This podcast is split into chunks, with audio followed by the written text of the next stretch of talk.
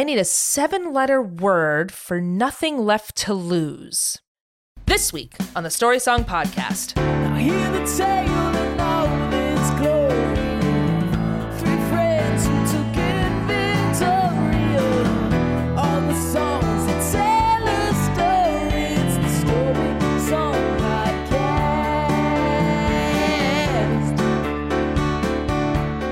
Everybody, welcome back to the Story Song Podcast. I'm Dan McInerney. I'm Rachel Oakes. And I'm Michael Gazelle.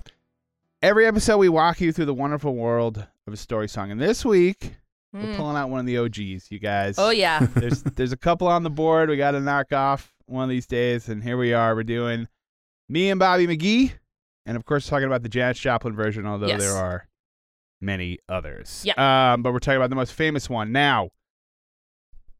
You know, obviously, and you guys can probably see this coming. Mhm. First comment. Yeah. It's Bobby McGee and I. I'm sorry, everybody.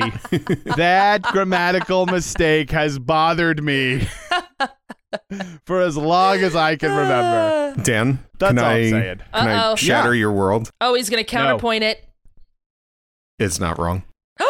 It's not wrong? How is no. it not wrong? In the chorus, not to jump ahead to the chorus. When she says good enough for me and my Bobby McGee, Mm-hmm. Mhm. it wouldn't be good enough for for Bobby McGee and I. Why not? because if you were going to drop the second person or whatever, if you're going to Yeah. say me in the sentence, you would use me and Bobby McGee. If you were going to use I in the statement, you would say Bobby McGee and I. Like, you wouldn't say me and Bobby McGee went to the store. You would say Bobby McGee and I went to the store. Right. Or let's so say you this. take out the Yeah. second person. Yeah, so you wouldn't make- say good enough for I. Right. Let's let's do it this way. Oh, sure. Yeah, okay. We'll I say see what you're this. We'll say this. I'll put it this way. The store is too too general. Let's say Bobby McGee and I went to Woodstock and uh, went in the mud uh, in all of our nature's glory, and then we Right. got married by a priestess who was high on acid. So you would because it would be like normal, a I totally got normal story. married. A totally, a totally normal story. Sure. Sure. Yeah. Yeah. Absolutely. Well, okay, but is is it okay? So I see what you're saying that the me might be okay, but shouldn't Bobby McGee come first? Because it actually it wouldn't even change the rhyme if you said good enough for Bobby McGee and me.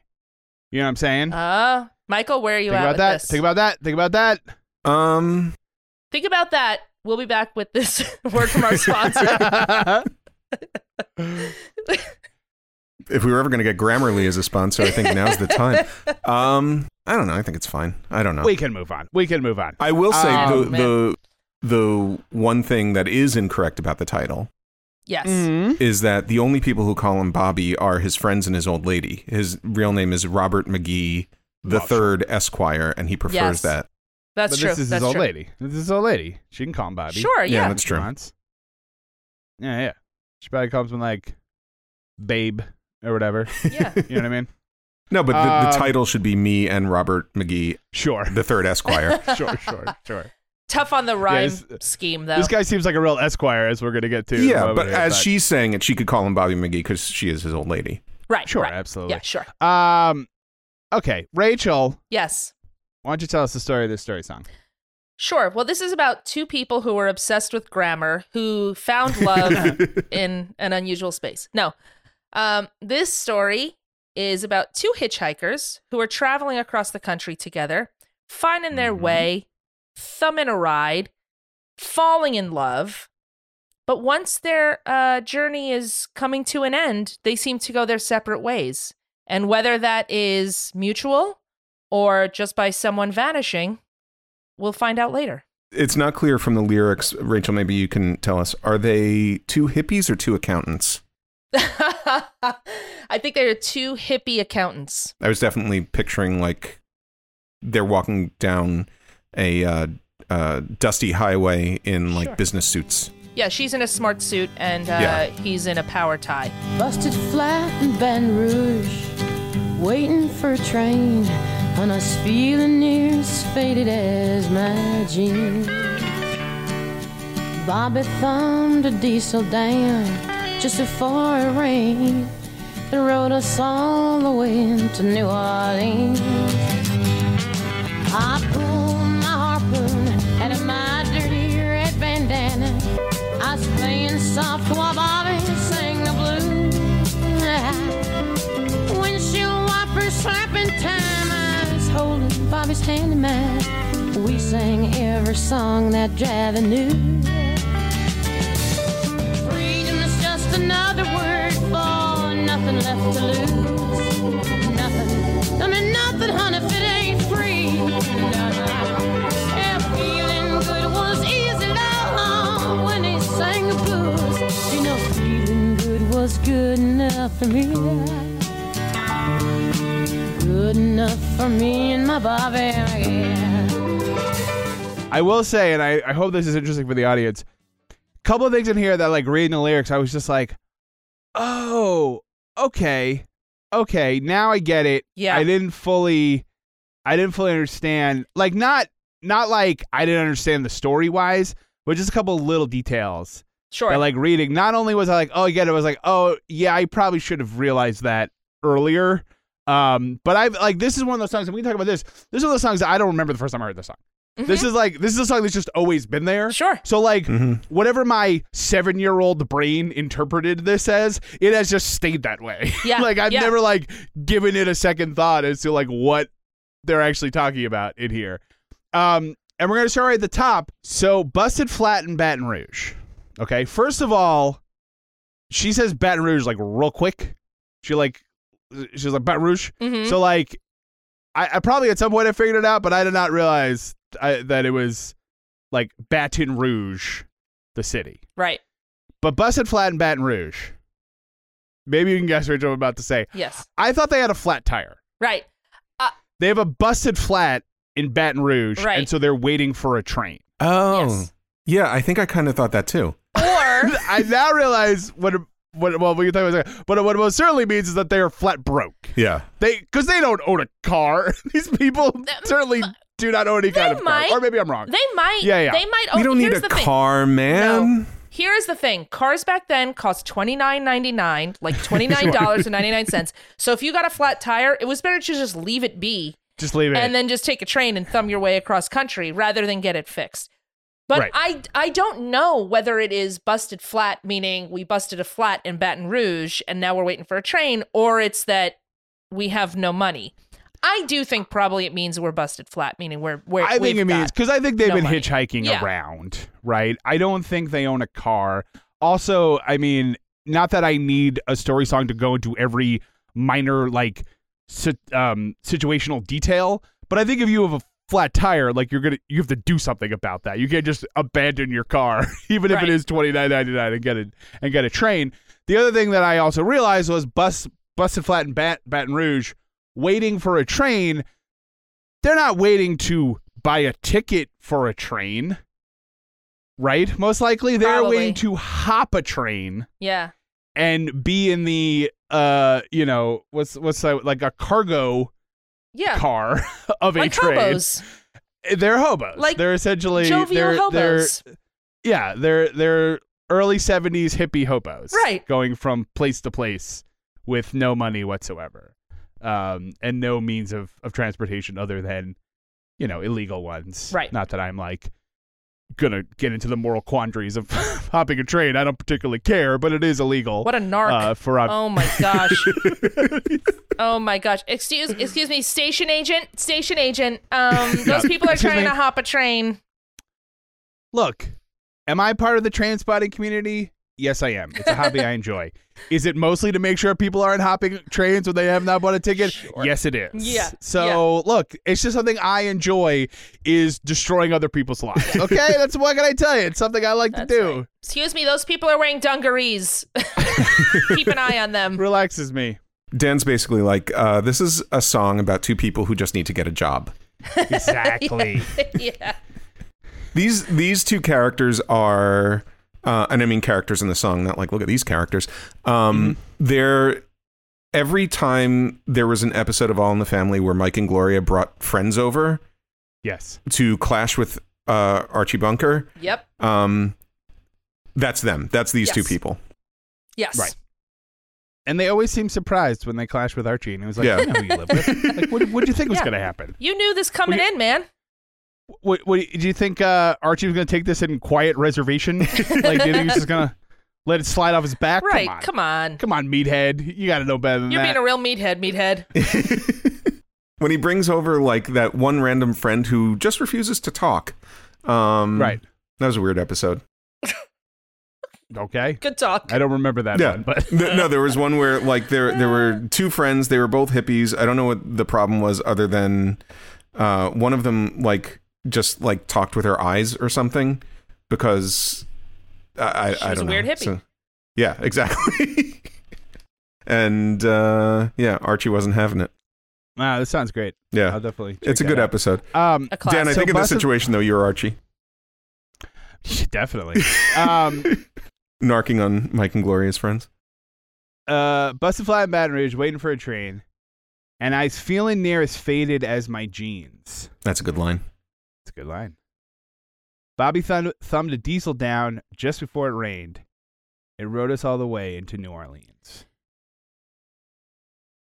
I have, I have two things. Oh, go ahead. Go ahead, Yeah, yeah. Michael. No, go ahead, Michael. Go. You go.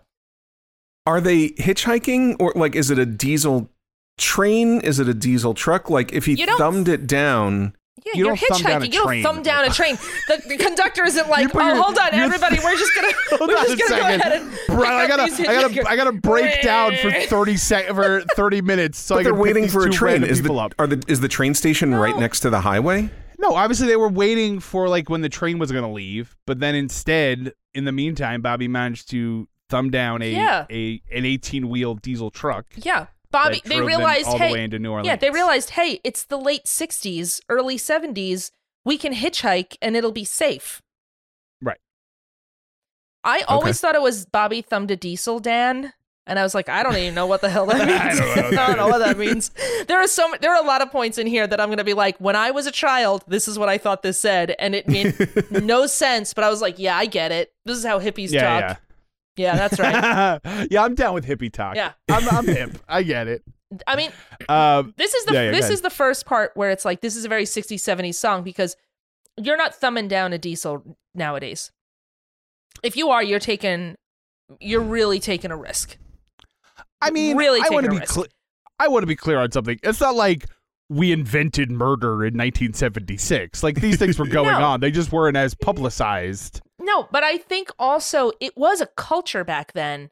Like Absolutely. if you if you saw a hitchhiker in the 60s and 70s unless you were like those people like those old ladies clutching their pearls and the man with who wears the hat and tie while he's going driving in his auto car um Yeah. you would be like hey let's pick these guys up and let them ride with us nowadays if you saw somebody trying to hitchhike you'd be like that person's gonna murder us you keep driving actually you drive faster because they might also be a terminator and they might be able to catch up to us right. so it was it was it was commonplace back then Oh, look at Well, that don't want- murderer on the side of the highway. that's right I mean, I also I don't want to go too far down this this road. No pun intended. Um, but I mean, I think there's also like speaking of Kris Kristofferson is like when we watch Convoy, and like the the political and the cultural um culture, I guess, yeah um in that movie was like incomprehensible to us, right? right Which is to say, I think your average truck driver and your average hippie in 1971 were a lot closer philosophically yes than they would be later on. Sure. You know what I mean? like Yeah. now, now the truck driver, and I don't mean to stereotype, but now the truck driver is mostly like, get a job, hippie. Yeah, yeah. Right? I'm in- As I'm a opposed to like, hey man, we're all, hey man, we're all in this together. Right. Like I get it. You need to ride to New Orleans. I'd happy to take it. Like that. That those Yeah. days ha- are long gone. There was like a brief moment when the, the there was the the famous hippie trucker um talks uh of, Sure, of 1969 sure. where they got Mhm. that all figured out. Eventually, unfortunately, that that ended up dissolving. But The yeah, Convoy I think Accords. for right the convoy accords. Yeah. So I think for a while there. It was it was a little more realistic. Although again, I'm sure there's somebody hitchhiking as we speak. Like Right. you know what I mean? I also feel like it's one of those things where like, you know, there's a look, serial killers, they're out there. Uh It happens. and you know, they like I said, they got publicized, but it's not like, you know, again, I don't think uh uh, I don't know if it's any more dangerous now than it was Right. then. I think it just feels more Sure. dangerous. But Yeah. you know what I mean? Uh, the other thing I will say that I that made me um that I I didn't really think about until this moment uh or until looking looking up this song to to do the research is do you know how long it is in a car from Baton Rouge to New Orleans? I don't. It's an I hour and a half. So Okay. it's not that long. Well, it's not And that I- long, but- but, if but they could have but, walked it. No, that's what I was gonna say. But if you don't have a car, an hour and a half drive is like a you know multiple days walk. Okay, here's the other thing. Yeah. New Orleans is like south and like there's no place to if you're going from Baton Rouge, if you're trying to get cross country, you're not going from Baton Rouge to New Orleans. You're Well- it's the wrong way and you can't go you've just at like, you know, then you've just got like the bayous at that point. Like there's no, you know, there's nowhere to go from there. You you should really go from Right. New Orleans to Baton Rouge. What I'm saying is these hitchhikers don't know where they're going. So if he's like if he's like, I'll, I'll take you to New Orleans, and they're like, yeah, that's great. Wait, weren't we just in New Orleans? Aren't we going the other way? Mhm. You know where That's they're going, Rachel? Where? Where the road takes them. There you go. Well, that's what I was gonna say. I mean, is there something in? Well, that's the question for you. Is there something in New Orleans? Are they going there for a reason? Mardi Gras. Uh, I'm guessing they're just going for the beignets and the chicory coffee. Well, Uh, because Rachel, Rachel, I as I feel know. once again, I feel once again are like it's difficult to reach back into this point in time. right. Um, because I will say one thing that hippies were known for Uh-huh. is uh, a lot of long term planning. Sure. Yeah. That's uh, true. That's they true. definitely had a That's like true. multi a multi month Well- like planned out process of how they get. No, they're just going wherever. They're just going whatever. I mean, presumably they're in Baton Rouge and they're like, we gotta get out of town because we're busted flat and we just ate in that diner we can't afford to pay. right. So we got to get out of here Listen. before someone figures it out. Yeah. So they're just they're just going anywhere. And, and listen, I will. We'll get to in the next in the next uh in the next couple of verses. But I definitely maybe looked too deep into their travel plan and like tried Mm-hmm. to map out on like you know the Google Maps of well, what if they start here and went here? Like Right. I'm all about like economy of movement when it comes to to road trips, and these guys didn't have it. They didn't have it. I'm No, sorry, they just you. didn't have it. Maybe maybe they didn't have Google. Maybe they didn't have Google Maps. I don't know why they wouldn't have Google Maps. Why would you not use Google Maps? All they had Just was. MapQuest. It was the early 70s. Unbelievable. Yeah. You know why they were going to New Orleans? Why? They just opened a new IKEA and they could Mm, not so wait to check nice. It out. Yeah. So nice. Hey, honey, do we want to go to New Orleans? Check my carefully written out spreadsheet of each place we need to go. All right, I'll check it. Thank you. Yeah, it's my very carefully kept hippie plan for getting across the country. Oh my gosh. I spend weeks writing it out, so I'd appreciate it if you would use it. I'm sorry if that sounds sarcastic, but I put a lot of work into my hippie plan. So if you could just take a look before you ask me dumb questions. Bobby's a bit of a jerk, but he worked really hard on that plan. He sure so I kind of He get it. sure I did. get where he's coming from. I will say uh, that he thumbed a diesel down just before it rained. Mhm. And that's too bad because I feel like, and again, I don't know a lot about these characters, but just what I'm envisioning, like getting caught in a rainstorm would not be the worst answer for them. yeah. yeah. Now who's the narc? Oh my Mike's god. like, get a job, take a shower, all right, and then we'll talk. D- um, Michael would get like Michael would get two tickets to Woodstock. Be like, "Hey, you want these free tickets to this amazing music festival?" And he'd be like, "Ugh, no, thank you very much." I have to bring my own chair? oh my No, thank you. gosh, no, thank you. Mm-hmm. No, I do not listen to music outdoors. Thank you. I will be going to an Excel conference. Yeah. 30 t- t- uh 15 years before Excel is made.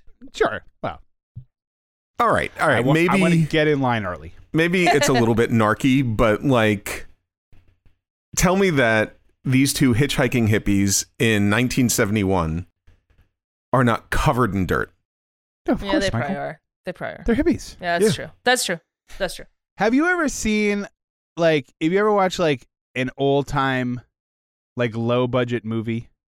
All right, just stick with me. Never. Like, I'm talking like from like the 16th, 17th. If Oh, you yeah. watch like an exploitation movie, here's a little detail um, that you can look for if you ever happen to find yourself watching a movie like that. Everyone's feet are filthy. like if you ever see the bottom of everyone's feet, Yeah. they're like black. It's crazy. Yeah. You're like, and everyone just. I mean, the problem. Sure. We've talked about this many times before. The problem is everyone smoked. So everyone just smelled awful All the time. all the time. So it was impossible It to matter. distinguish between awful smells. Once everyone started stopped smoking, which I am 100% in favor of from a health wise, but the problem is that everyone could smell you. And then Yeah. you had a million different smells so you had to deal with. Back when you just had cigarette smoke, that covered up everything. So it didn't matter what other weird smells were coming off of you. Yeah. Everybody just smelled like Philip Morris and mothballs. Just how much they would have benefited by being caught in the rain. Um, we have evidence of that in the next verse. Well, so they it rode us all the way into New Orleans. So they're now in New Orleans. All right. Uh, well, I guess they're on their way to New Orleans. Mhm. I pulled out my harpoon. Wait, I pulled my harpoon Yes. out of my dirty red bandana. Okay. So even the bandana should get caught in the rain. I mean, it's it's got a harpoon in it, so it's a pretty big. It's covered in whale. It's covered in whale guts. They're Yeah, going yeah. to New Orleans to go whaling, of To go course. Um, So, So- here's the thing: I don't. If if No, you if think I- that jumping on a train without a ticket is illegal, uh, Yeah. whaling is definitely Going illegal. illegally Yeah, sure. whaling. Yeah. So they're just Um, breaking laws left and right. So I pulled a harpoon out of my dirt. Now I I never I don't know if I ever really knew what he said there or she said it there. I pulled my harpoon right. out of my dirty red bandana. Because then when she says I was playing softly while Bobby sang the blues, I always assumed she was playing the guitar. No, I think she's playing a harmonica. Yeah. Right. A harpoon is harmonica. Yeah, Right. I is mean, what else could it be? There's only certain. Yeah, what are you gonna pull out of a dirty small red window bandana? of of what was it? There's a small window of instruments you can pull out of a bandana. Maybe it's a mouth harp.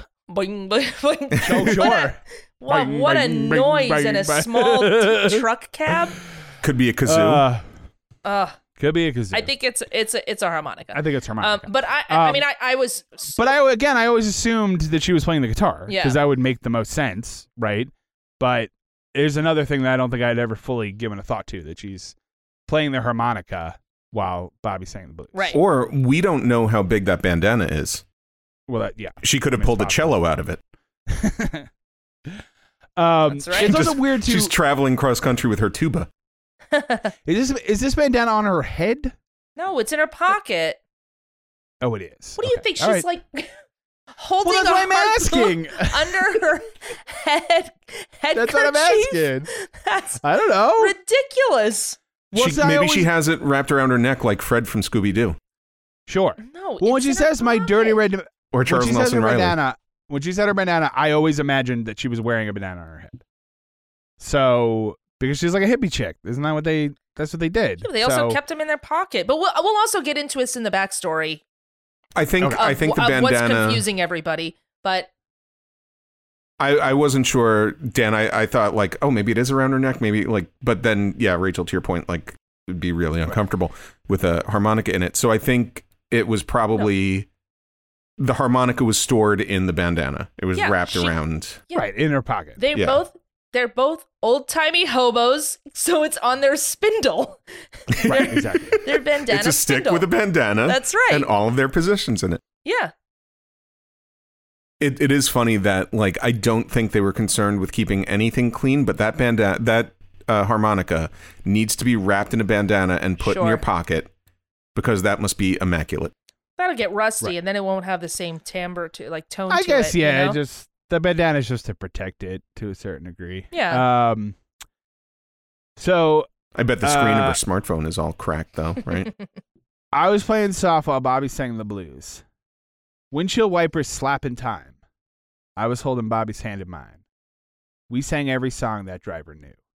I think that's another positive towards hitchhikers yeah. back then is it was just company, Sure. right? Because you didn't have podcasts. You know what I mean? like Hitchhikers It were your probably- podcast. probably there was probably even pretty pretty wide sections of the country where there were just no radio stations. Sure. yeah. right? So there probably was just like, well, I'm just gonna be on the road for six hours or an hour and a half or whatever. Like it'd just be nice to have someone to talk to, and then and you're just like shouting out songs, like uh, you know, and then they're, Yeah. they're just playing them. It gives it, it passes the time. And I'll tell you what, if this was nowadays, every single Mhm. one of those hitchhikers would have their own podcast. Every single one of them. Oh my gosh. They would Or just would be going least- across this country, just getting into a trucker's cab and just asking them their story.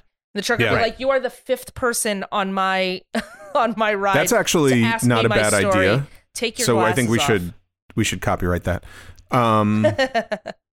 I don't know if they'd have a podcast. They would definitely have a YouTube channel. Oh, They're- yeah, they're like- yes. Oh, Maybe they're live streaming the van whole life Yeah. people. Oh, they're van Yeah. life people. Oh my gosh. Without a doubt. We decided to give it all up and we're living in this van. It cost us $150,000 to redo and renovate, but we're really living off the grid now. Mhm. Those people drive me insane. We're really living off the grid. yeah, Here's our YouTube channel, that's right. uh, which by definition is the grid. That's 100%. Yeah, Yeah. Yeah. Nobody's going to be able to control our lives, but if you could just do me a favor and subscribe and follow and add our Patreon or whatever. Yeah. Mhm. Um but anyway, Um, the I, I thought you. I always thought you were gonna say if it was today, like the trucker. They're like, all right, so what song do you want? Um, let me think. Can you do about about damn time by Lizzo? Do you know that? do guys you know that one? Do you know that on the harmonica? oh my gosh. All right, everybody YouTube harmonica versions of About Damn Time by Lizzo because They I gotta need to hear it. exist. They gotta 100% exists. I want to hear guy it. in a con- some guy in a converted van is definitely doing that right now. Yes. I will say Yeah, this. Do you think first of all, this the line windshield wiper slap in time, I was holding Bobby's hand in mine. Oh my gosh, that That's is great. like perfection. Oh, everything's oh, about it. It's First of all, it's set up in the in the verse prior because just before it Right. rained. So it's This- set yeah. up and then Yeah. there's a payoff. Are you Yep. kidding me? This is like amazing plot work. It's incredible. Well, Oh. and it's also just it's also just that hippie thing of like being present in the moment Sure. and like taking, you know what I mean? Like, oh, we'll just the we'll go by the beat of the windshield wipers. Right, Like, why, right. Why fight against anything? We'll just kind of go with the flow. Yeah, know it's what I mean? it's it's making making something out of like your surroundings. Right. Right. Like we don't we don't even have to tap our feet. We've got the windshield wipers. Yes. But at one point, I, I think she did say, "Can you turn off the windshield wipers?" I only use my own metronome, so Mhm. Right. I brought it though. Don't worry. It's in my dirty blue bandana. Um, it's right here. And then they turn off the windshield wipers, and The driver cannot see. they go right off a cliff. but my my other question is this. It's about damn time. Ah! my other, my other question is this: What are the chances that the driver asked them to sing any of these songs, or Oh, if he's just, or if he's just like, you know, we can just sit in silence. I asked you to sing one Right. song, and uh, we've just kept on going. I can't think of any more songs because you've sung them all, and now I'll never be able to listen to them again. Well, driver's what's just like, great is- "This was a mistake." I mean, if you get if you get in with this, I was kind of was saying, if you get in with a truck driver in 1971, right, and the guy's probably like maybe in his 40s. I mean, that guy w- knows what 19 songs at most. Right. Like, it's not going to be that much. Now he That's would know yeah. hundreds. It would be a real problem if it Right. was like they were just driving around a parking lot in in uh in New Orleans, and he's just like, "You guys are going to sing every song that I know." They're like, "Can we Yeah. please just get out of the truck?" um, They're like, he, No, they're- I'm and he's sh- like, he's like, no, I'm a big, I'm a big fan of the Killers, and I want you to play their entire discography, and and you know what? Exactly. None of the hits. I want all, I want all deep cuts, man. All deep cuts Yeah, of yeah. the Killers. um, yeah, I'm sure he was charmed. I'm sure he was very Sure. Because again, what else is he gonna do? He's gonna sit there in silence, Yeah. going down the road. So um, yeah, I'm sure. I'm sure he was. He was. He was really excited about these kids and what they were up to. Sure. Um, it's unfortunate that all he knew in terms of music was uh, German opera, Mm. yeah. Well, but on a harmonica, that's- gorgeous. That's the life. You got to Yeah. know every song. Um, okay, so now we're gonna get into the chorus, and I'm gonna go. I'm gonna ask both of you a question. hmm individually.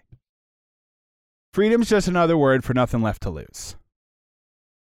Rachel, hmm how do you interpret that line? What do you think she's saying?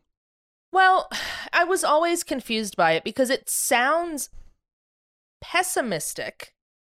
Yes. But the idea behind it is we have shed ourselves of like the material things and we are truly free. That's what I take it to be. That like uh, we're free now because we don't have jobs, we don't have anything. It's just the two of us. except for our GoPro and our Wi-Fi. Right. Right. That's how I take it. And Michael? Um, I always sort of interpreted it as being positive, even though nothing left to lose seems seems fairly negative. I think I always I always just thought it was sort of just a celebration of them feeling free and not being tied down by anything. Right, but it's the nothing left to lose that sounds Right. bad, Yeah. for lack of a better word. Well, I- I'm just sort of wondering. I guess that's my well, that's why, Do for you lack in- of a better word, it's they're using freedom. But I'm saying, do you interpret it as like they're saying this is a good thing, like that we are free, or are they just like we have nothing left to lose? Mm. Like, yes, we're free, but we also have nothing left to lose, which is also is not true. But I'll get to that in a second. But just being like, we're at rock bottom. Right. Like, so we Hmm. are free, but just by nature of the fact that no one's looking for us, no one cares Sure. where we are. You know what I mean? Like, um, like we have nothing. We we we don't have to worry about like paying taxes or like showing up for Monday for a job because Right. we have nothing. So in that way, we're free, but also we have nothing left to lose. Like, Yeah. it's literally we have nothing. But I, th- I, no, that's a good point. I, I think they see that as a positive. That's what I Um, think.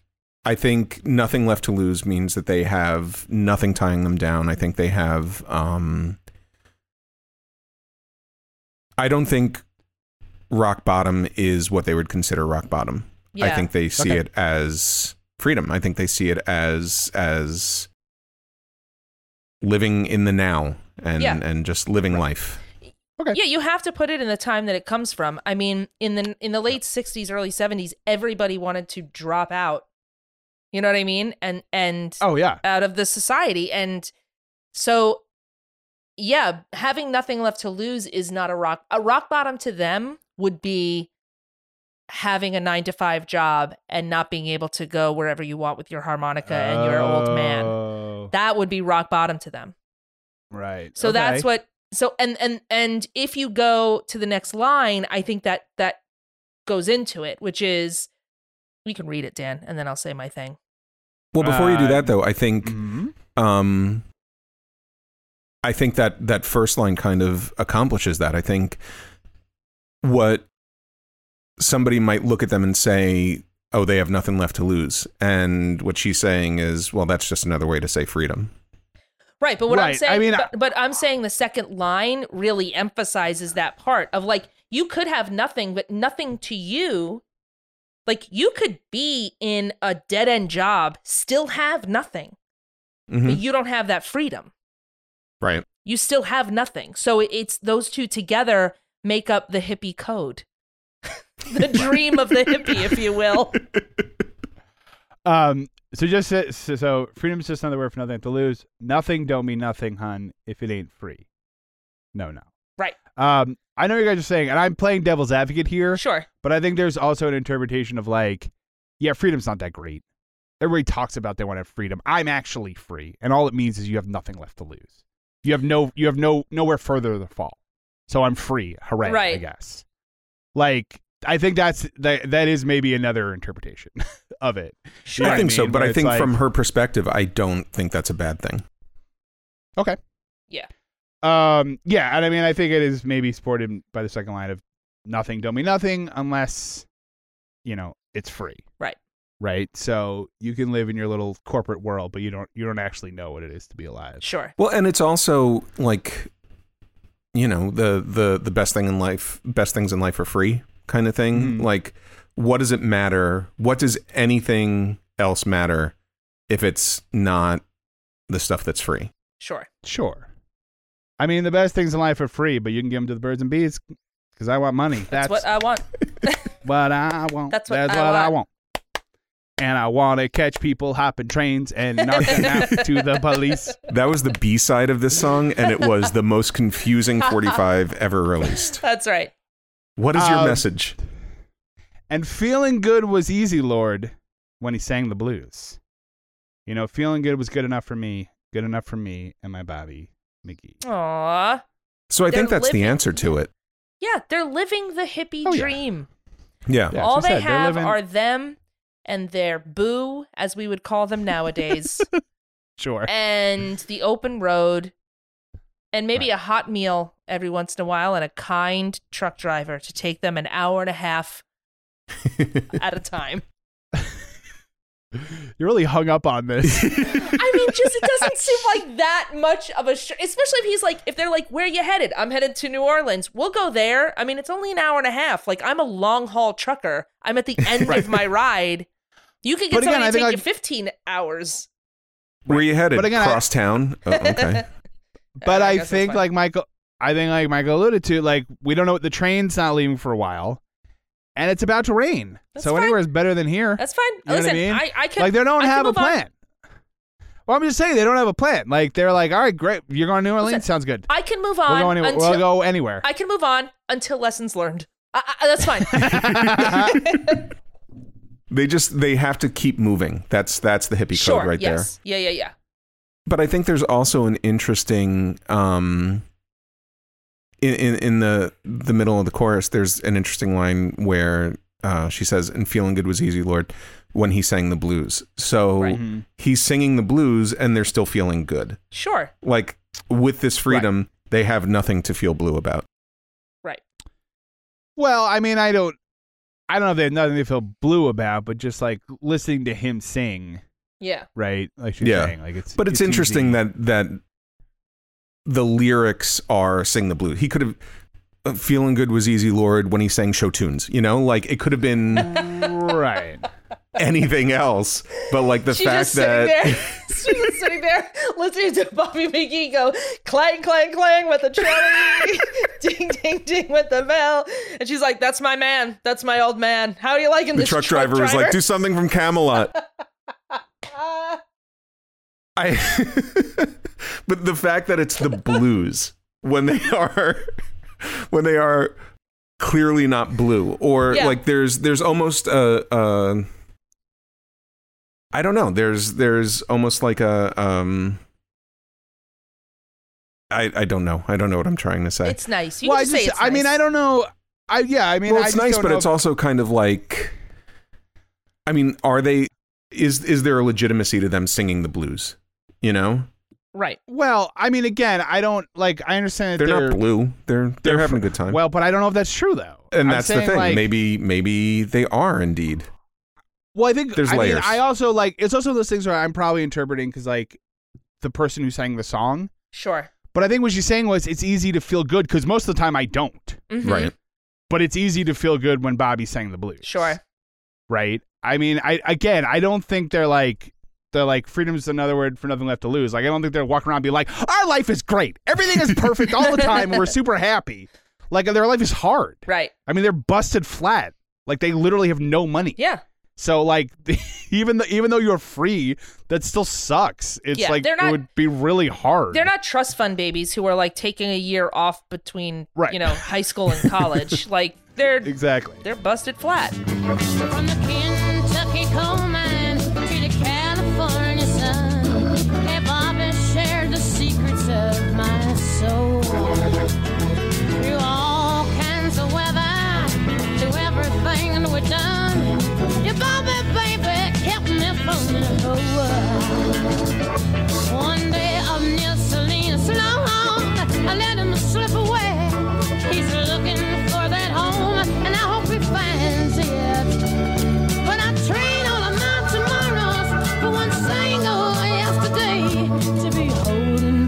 body next to mine.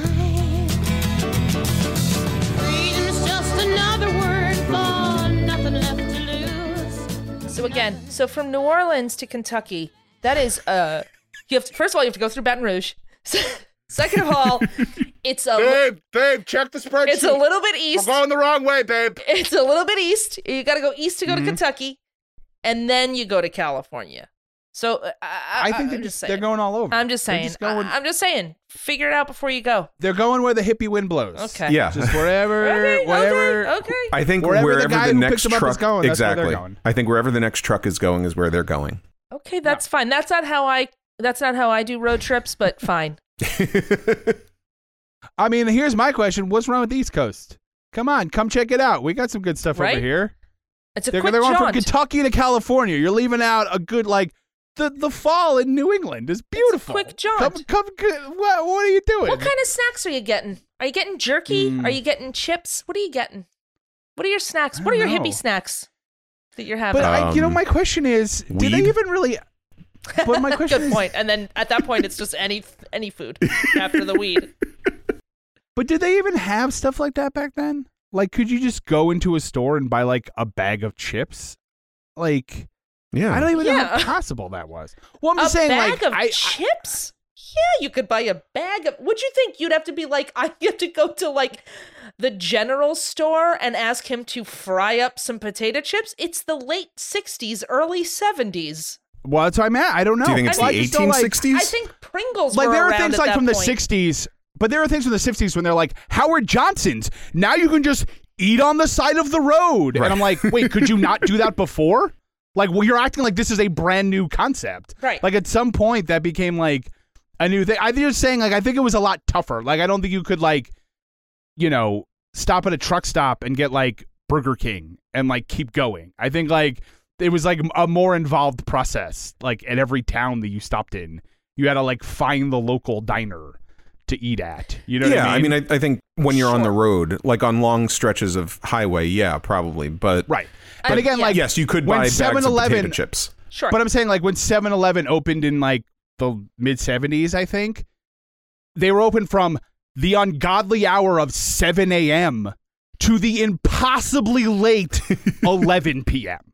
Like this was Sure. this people's minds just exploded when they found out that you could go into a store at 7 a.m. Could you imagine? Could you imagine? Dan, Anyway. I'll tell you this. Pringles came Yeah. out in 1968. And Fair that enough. changed But even that, game. so it's That three years changed- old. But that That's what I'm changed the saying. game. That, that that changed Okay. the game, man. You mean I All right. take this little little can and then I could put a top on it, and then all of a sudden I get to like keep my chips fresh? My God. I know. I'm just Yeah, I and just that like became the everywhere- future of potato chip technology. That's right. Right. It's the only brand that does that. There's an episode of The Honeymooners where uh, Ralph Kramden, Jackie Gleason Mhm. walks in. It's the episode where they, I think they get the TV, and he goes out and he gets snacks and he comes in and he opens a bag of potato chips. So as All of right, fair enough. 1955, there were definitely bags of potato chips. Yeah. Okay. He went to a, a corner store, Yeah. Right. in the What middle we of would call a bodega. Yeah. Um. Sure. Yeah. So that's not even in this in this in this uh, song, by the way. Um. No, I know. I'm just I just want to be clear that when you're listening to something like this, like traveling back in the day was a lot Of course. more complicated and harder Very different. than it is now. I'm just you know what I mean? Like They didn't have I'm just saying- GPS. They didn't have. no, but again, I'm saying like they didn't have roadside stands because people didn't Yeah. travel like they do today. So it was just like you'd have to go to the town and like or go to a town and like Mhm. find a place to eat. Like you'd have to go to Alice's diner or Sure. whatever. Like in every, you know, there was no like, you know, I mean, I guess McDonald's existed. Whatever. Who cares? But I will. I will. Um, But that, that would be in town. That wouldn't necessarily be on, to your point, like on the open Right. road. yeah, yeah. And it was Mel's Diner. Alice never bought it. You're right. I I was. That's true. I mean, I was thinking she worked there, but yeah. She worked there, and she she was a big presence there. But or it was like Mel's Diner. Arnold's. You know. but I yeah. will. I will say this. Listen. but Arnold's I, was in town. oh, okay. I don't have a Absolutely. lot I to think say. Mel's was Oh was my God. more. Uh, Rachel, It's we're more talking about roadside. Linda Lavin. But that's right now. also later. But that's also later. That's also like it's 20 years later. So yeah. you know, I mean, I know not TV wise, but I'm saying that you know it was supposed to be the the mid 1950s on Happy Days. Er, Right, right. right, From right. Arnold's to Alice to, to Mel's Diner.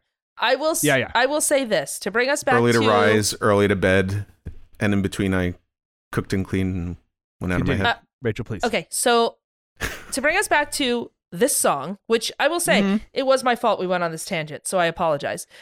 Oh, I, I don't. as you should. I don't have a lot specifically to say about this verse because we like to tear it apart.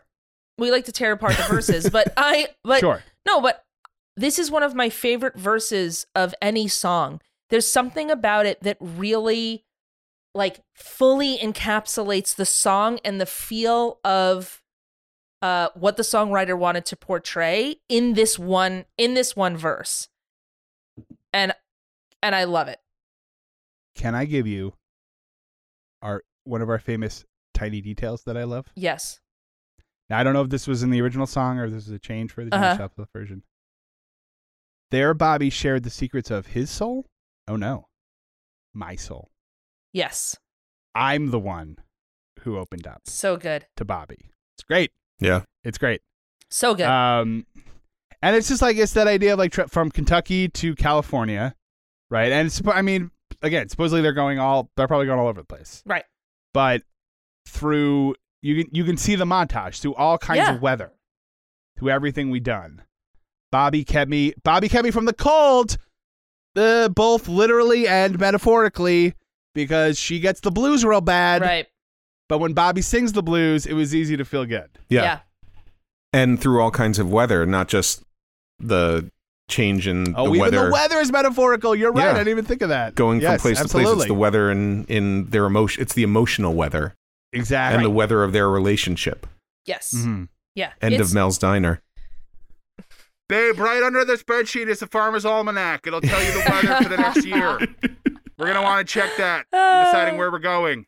We only have the Farmer's Almanac from 1792. Yeah, it's probably This the is same. my Close enough. guys. This is my famous. This is my famous character, the uh, well planned out hippie. Um, this is We my copyright SNL that character. audition. Thank you very much. Uh, I'm, I'm eager to hear what your decision will be. This is uh, and now the well planned out hippie in a different room, shouting to his old lady.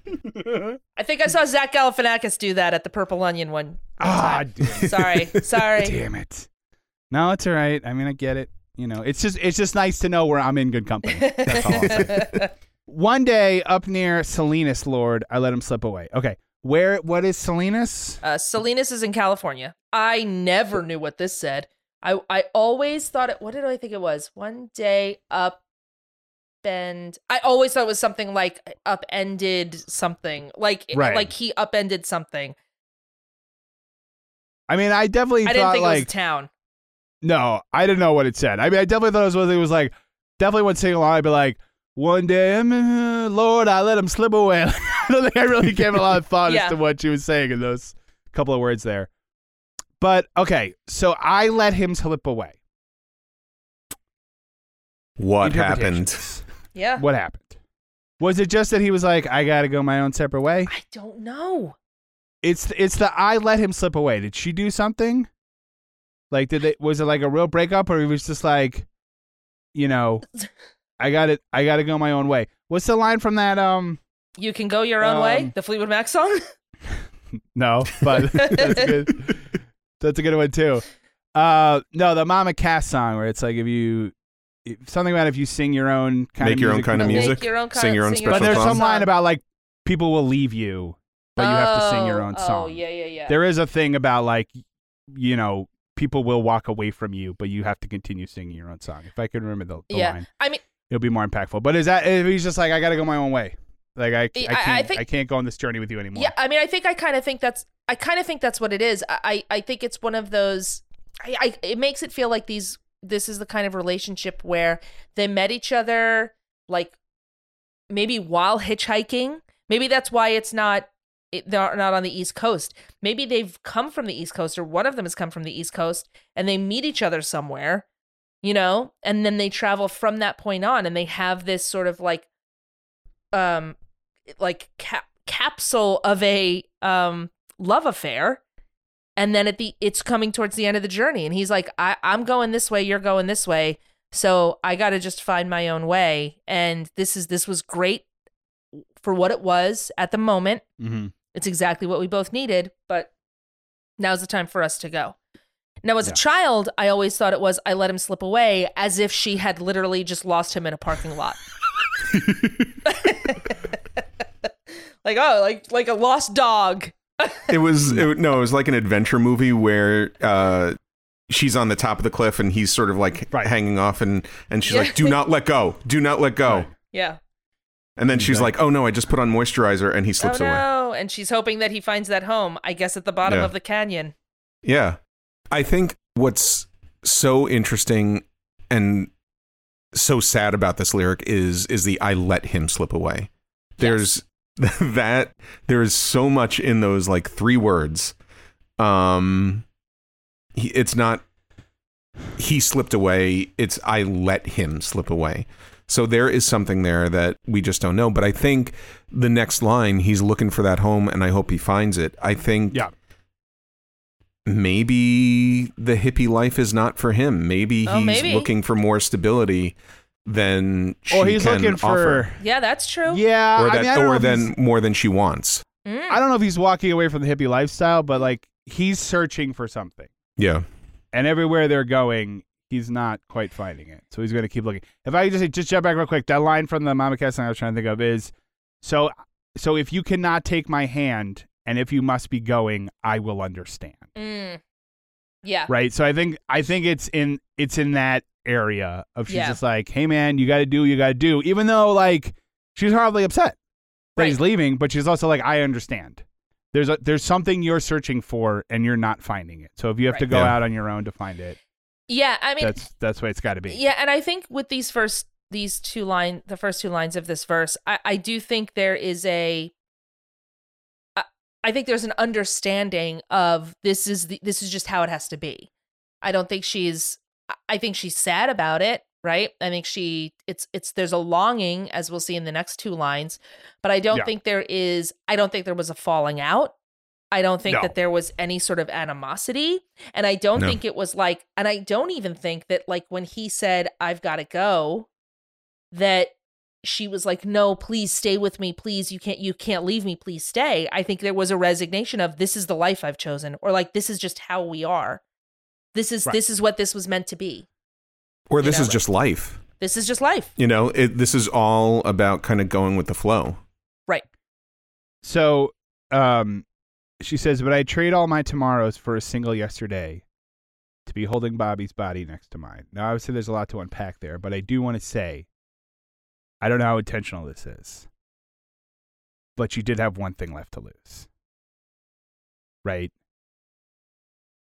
So when she says there's nothing left to lose, she's Her harmonica. she's wrong. Is that not, Damn it! Where's that harmonica? that's not what you also, meant? where'd Bo- also, wait, where'd Bobby go? Yeah. But, but most importantly, I where's that trade all harmonica? of my tomorrows for a single yester. Oh my God, he took my harmonica. Forget it. Forget That it. Son of a. Um. Yeah, Bobby, no, run had after one- that truck. See if I left my harmonica in the back. She had one thing left to lose. Yeah. It was Bobby. It I mean, was she's Bobby. devastated. I would trade Ugh. all of my tomorrows for a single Mm. yesterday.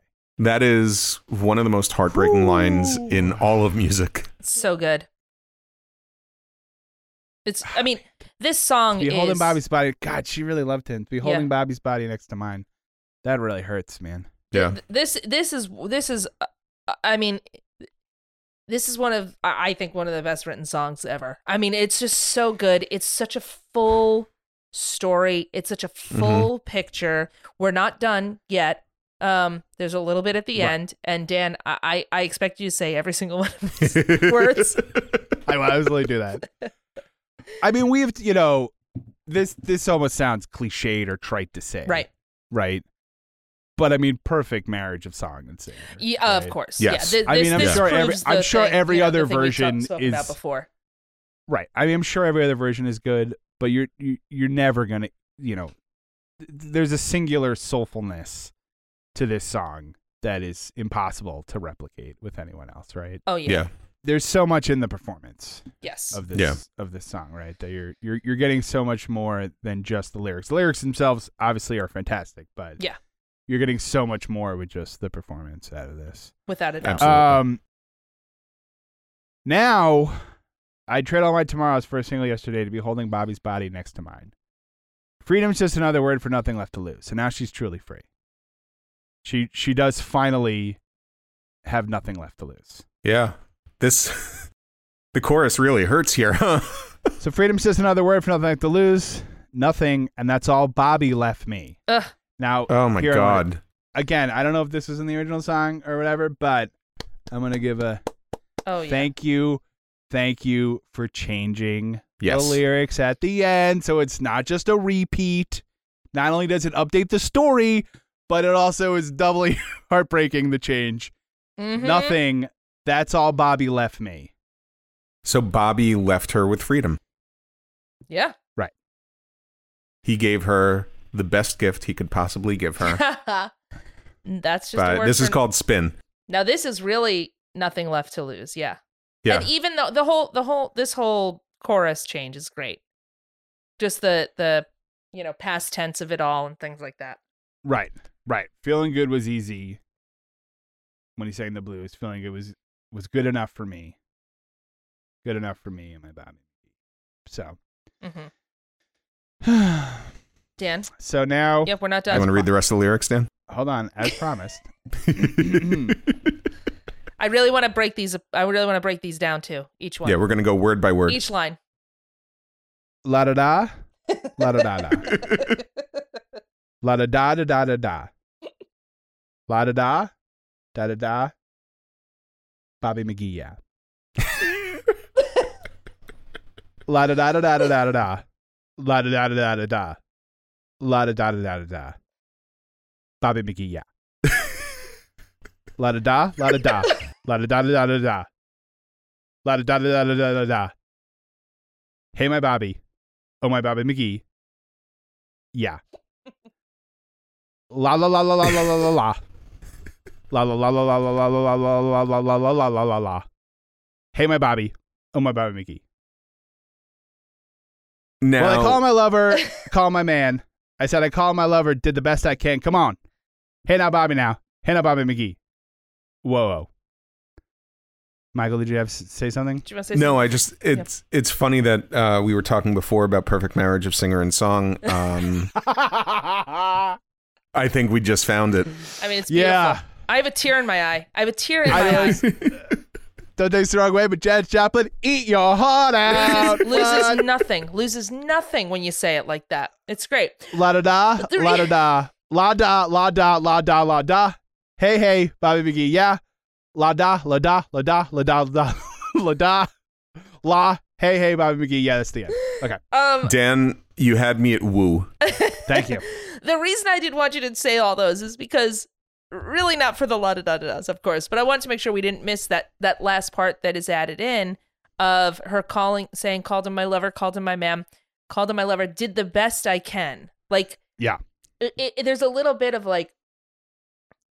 I, this is what it was. This is I had this thing, and and the way it, it builds up, even in the la da da's, like it's a there's like a wistfulness to it, looking back, and then she it's almost like the like it like re-sparks the passion, and mm-hmm. she has this like realization of like, oh, this was I did the best I can, and this this was this was really great, you know, like like this this this so that calling him my lover, calling my man, like it's that it's the I don't want to use this word in a certain way, but it's like the climax of that of like this is this was it. This was the love of my life. Even no matter what time I how how how long it was, this was the love of my life and I did the best I can with it.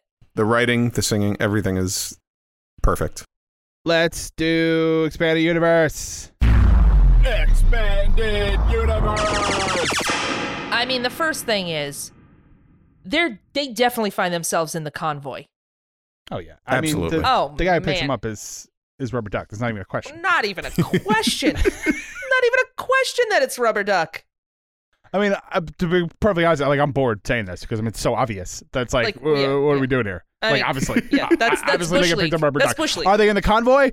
Uh, you know, has the convoy started yet? Is, is we passed? I don't know, but I do know this: they got picked up by Rubber Duck. Yeah, Yeah. that's not even a question. That's it. Not even a question. That's it. You can't So- even you can't even unsee it because, as we all know, Rubber Duck's actual name, Kris Kristofferson. But that's what I'm saying. I Yeah. mean, it's like they can't get even. picked up by Kris Kristofferson, and then he's like, "Hey, I know a song. Yeah. It's called Me and Bobby McGee. Why don't you play that?" Yeah, that's right. While we're dri- That's right. while we're I got around. this one. And then, and then, like in a sitcom, the audience goes, "Woo!" 'Cause it's like a total callback to something that they know. That's right. That's right. Do you think one of the songs they sing is Copacabana? I mean, Imagine that's could be over literally and over any again. of the songs. but the Copacabana has like a peppy sound. I would imagine that the Yeah, truck yeah. driver would want to hear that. sure. You know? That's all. Truck driver's name is Lola. That's right. That's I right. mean, I do yeah, think yeah. the truck driver probably said, um, "Hey, I don't know if you know this song, but it was used in a bread commercial." um, do you think that they that Mhm. Bobby McGee and let's call her Janis are on the run from the law. Maybe they do have some Oh. money. Yeah. Do you think they took it and ran? Uh, do you think? Could I mean, it would make be. sense if- if they got to get out of Dodge. Right. If they got to if they got to get out in Baton Rouge because uh, a certain lawman in Texas maybe is starting to close in, That's right. and they got to get out of there. That works for me. Yeah. I like that. I like that. You know, maybe when they're talking about being in California, it's because they're in Folsom Prison Blues, Ooh. uh, or they're they're in Folsom Prison Hmm. singing the blues Aha. um, after they get caught. Think about that. Or they or they can hear the train or they're on the train that goes past oh Folsom Prison. yeah. Oh yeah, I bet that is Yeah. right. Yeah, they catch a train to California, and they pass Folsom Prison, and the train Yep. that they're on is the one that Johnny hears. There you go. Yeah, There you go. That makes sense. I Mhm. like that. I like that. I like that. I feel like there's something, some sort of "please come to Boston" thing in here, but I, I just can't figure it out. That's okay, Michael. Make the that work. The important thing is you just kind of. Make it work. the important thing is you just mentioned it. Don't worry just about gonna it. mention songs. You guys figure out how it fits in. I mean, listen, is there I mean, did they did they end up in L.A. because somebody called her and said like, "Please come to L.A." Mm, I don't know. could be. That's a song about different cities, and well, they go to different cities. that's So true. I'm standing by it. I mean, my other my other question is this: I I understand we don't get her name, right? I know we get his name. He's Bobby McGee. Yes. He's definitely Bobby. But McGee. does she have like maybe a nickname for him? Like Okay. Robert McGee the Third Esquire. as like Tom Frost. okay, And this is like the early relationship that like, you know, right. He's Well- calling. They were together through all kinds of weather, yep, including and Tom Frost, is is uh, brother of Jack. brother of Jack. for us. That's right. Yeah, yeah. Yeah. Do you think when when she let him slip away, maybe uh, he said that he would stay with her for a year, and uh, that was the end? And Oh my gosh. This is reverse sing in the sunshine? yeah, Yeah, I think that's the problem. Though she's Uh. she's more than happy to let him leave and sing in the sunshine. And here, obviously, Hmm. uh, unnamed unnamed protagonist is pretty upset that Bobby has left. Well, maybe it's like it's a follow up to Will Sing in the Sunshine, where she's having second thoughts about her whole philosophy. All right, Mm, mm. I could buy that. Um, so while Rubber Duck is driving them, do you think he's telling them stories of like, yeah, this one time I was uh, I was driving uh, Mick Jagger's truck around his mobile studio, and I uh, yeah, this casino caught fire. It was the craziest thing It was so I've ever seen. So weird. Yeah, yeah, Yeah. yeah. You think any of those truck drivers uh, turned to them and said, "I used to drive a truck in space. I'm a rocket man," and they were like, "We have to get out of here." Oh boy. I I will say this. Well, I, I, I will I will say this.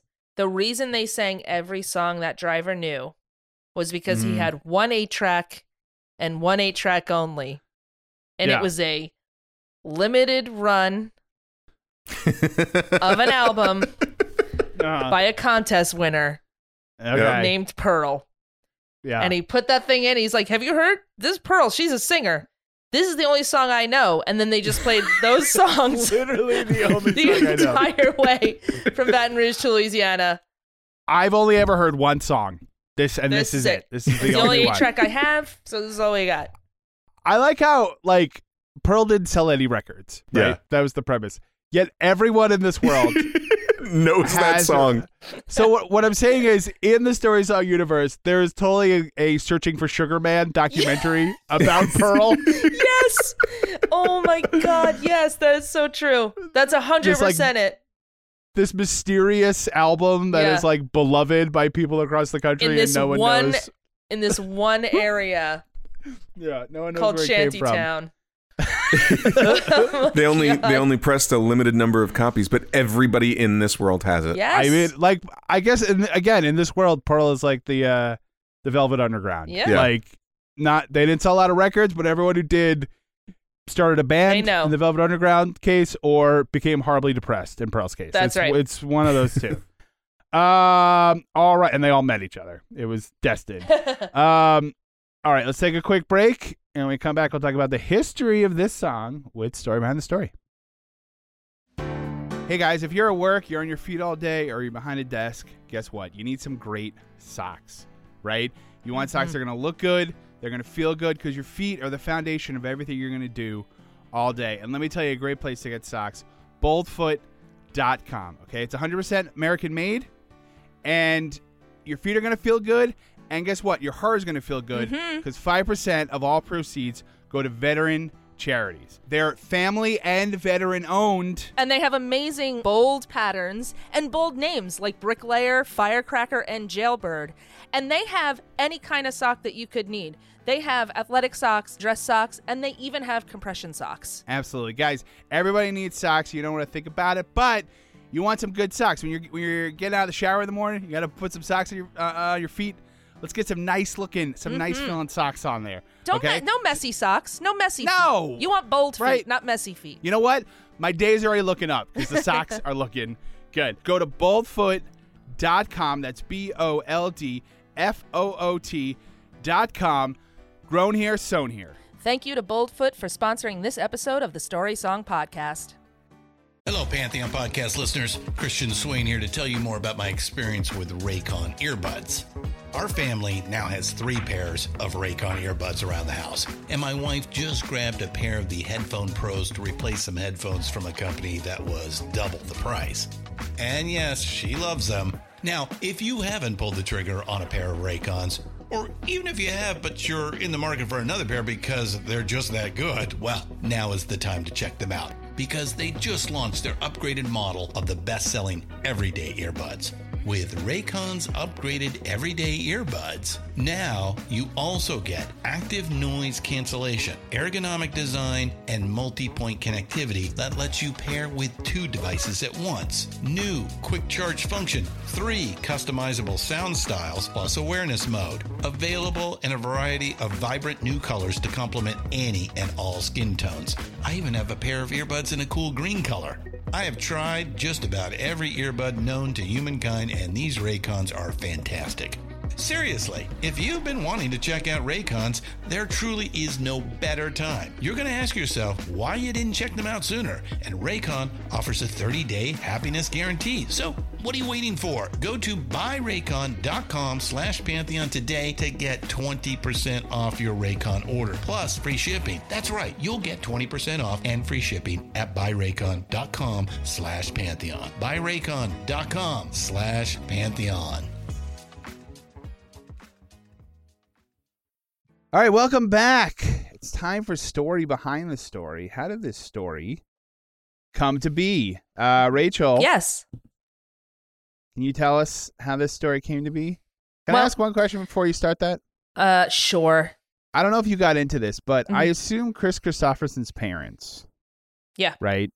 Disliked him? They took no, they took one look at him and was like, "This guy is a guy that we can have his first name sound like his last name, yeah, and nobody's going to give him guff. that's right. I think so. He'll just take one look at them, Yeah. because he'll be like, "My name's Kris Kristofferson." The guy will be like, "Kris Kristoff," and look up and be like, "Actually, sir, uh, that's a That's right. perfectly normal fine name." And uh, it checks out. about that at all. It all checks out. You are a Kris Yeah, yeah. Kristofferson. It makes Exactly. sense. It makes sense. Yeah. Yeah, yeah, that's all. Mhm. Kris Kristofferson, uh, he just seems like a tough guy. That's all. That was my only point. Oh yeah. Oh and yeah. it's weird. And it, he's also one of those guys. He's a where, like- highwayman. Right? Right. He's Yeah. a yeah. highwayman. Absolutely. Yeah. But he's like one of those guys like Harvey Keitel, where like Harvey Keitel seems so tough, I forget that his his first name sounds like a cartoon duck. yeah. Like his name is Harvey. That's right. You said Harvey Keitel. I'm thinking Harvey Yeah. Korman, and I was like, I did guess he's tough. different. No, I did different. Too, Michael. I was like, See, Harvey Korman is tough. Okay. I guess. see Harvey Headley, Korman, Headley. I never forget that his name is Harvey. That still seems funny to me. Harvey Keitel, I'm like, oh right, his name is Harvey. yeah. Yep. Like a, like the giant rabbit, or like a, or like a cartoon duck that wears a uh, diaper inexplicably, like something like that. sure, sure, sure. That's that's what that's what the name Harvey belongs to. Right. Anyway, we got off we got off track. That's okay. Kris Kristofferson. Yes. So you, This is like the the hundredth time we're, we've talked about Kris Kristofferson on the show. I mean, the man has done a lot. He it's has. not going to be the. It's not going to be the last time. The show's quickly becoming a Christopher cast. Well, he's like he's our Mm. slowly becoming our patron saint. Yeah. Like Yeah. he is he has come up a lot. It's funny because as I was listening, as I was um like researching this, and as we spoke about it, I'm like, oh yeah, this is really Kris Kristofferson is a little bit of all right. Like he he gets it, and he's done a lot of stuff. He Yeah. like Mhm. brought himself up by his bootstraps. He's like, you know, he he he did his work. He almost left the business and he came back, and we'll talk about it. But um, All right. but yeah, it's incredible. He's great. He's but he's great. he's one of those people, and this is before you even got into anything uh, about him. But like, you can sort of, depending on the day, think of him as Kris Kristofferson actor, or Kris Kristofferson singer, or Kris Kristofferson songwriter. right. He's he does it all. Or Kris Kristofferson cartoon duck. Yeah, Sure. uh, star of the Carol Burnett show. I don't know where we were going with this, but to the point that he even came up in our um, what is that song? Don't you want me? He came up in that episode. mm. I don't remember, I don't but I don't remember how, but because that your word for it. that that song was inspired by oh oh, yeah, Star is yes, Born. A Star is That's Born. right, That's that's it right. starred That's Kris right. Kristofferson and Barbra Streisand. That's right. That's right. Sure. Anyway, Anyway, let's talk about this song. but it's great because it leads us right into the fact that Me and Bobby McGee was written by Kris Kristofferson, and this Mhm. version that we're going to talk about is was recorded by Janis Joplin, and it was released on January twelfth, nineteen seventy one, as a sing- as a single off of her um, album Pearl. This this version did very well. Uh, it did.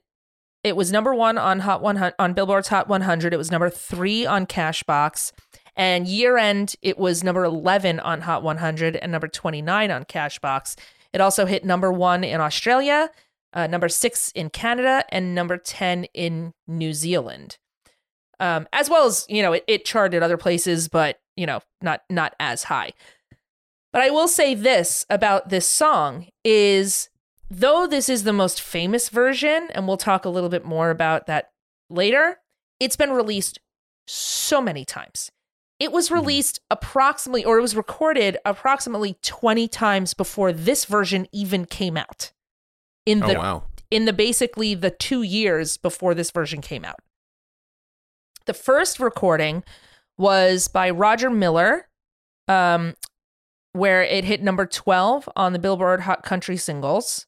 It also some other um, versions at during that time where Gordon Lightfoot had a in 1970 had a version which which hit number one on the Canada charts, and Jerry Lee Lewis had a version in 1971 which also hit number one one on the Billboard Country. Oh. So yeah, His version was his version was uh, me a nice lady, and I thought that was Wrong person. That's Harvey Korman. oh. You're thinking Harvey Korman. thank, thank you. Uh, Thank you. no.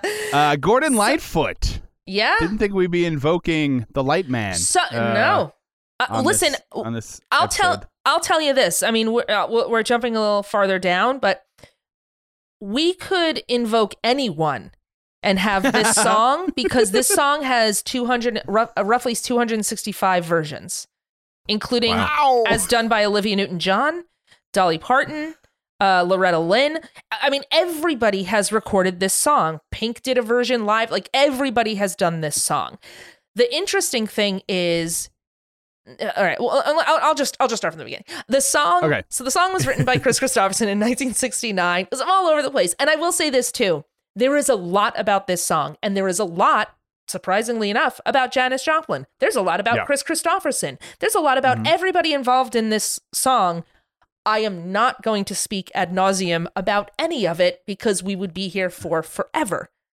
So, just what I will say is, if you We want got to time, learn, Rachel. You just keep talking. what I will say is, if you want to learn more, go to your local library or look it up on Wikipedia.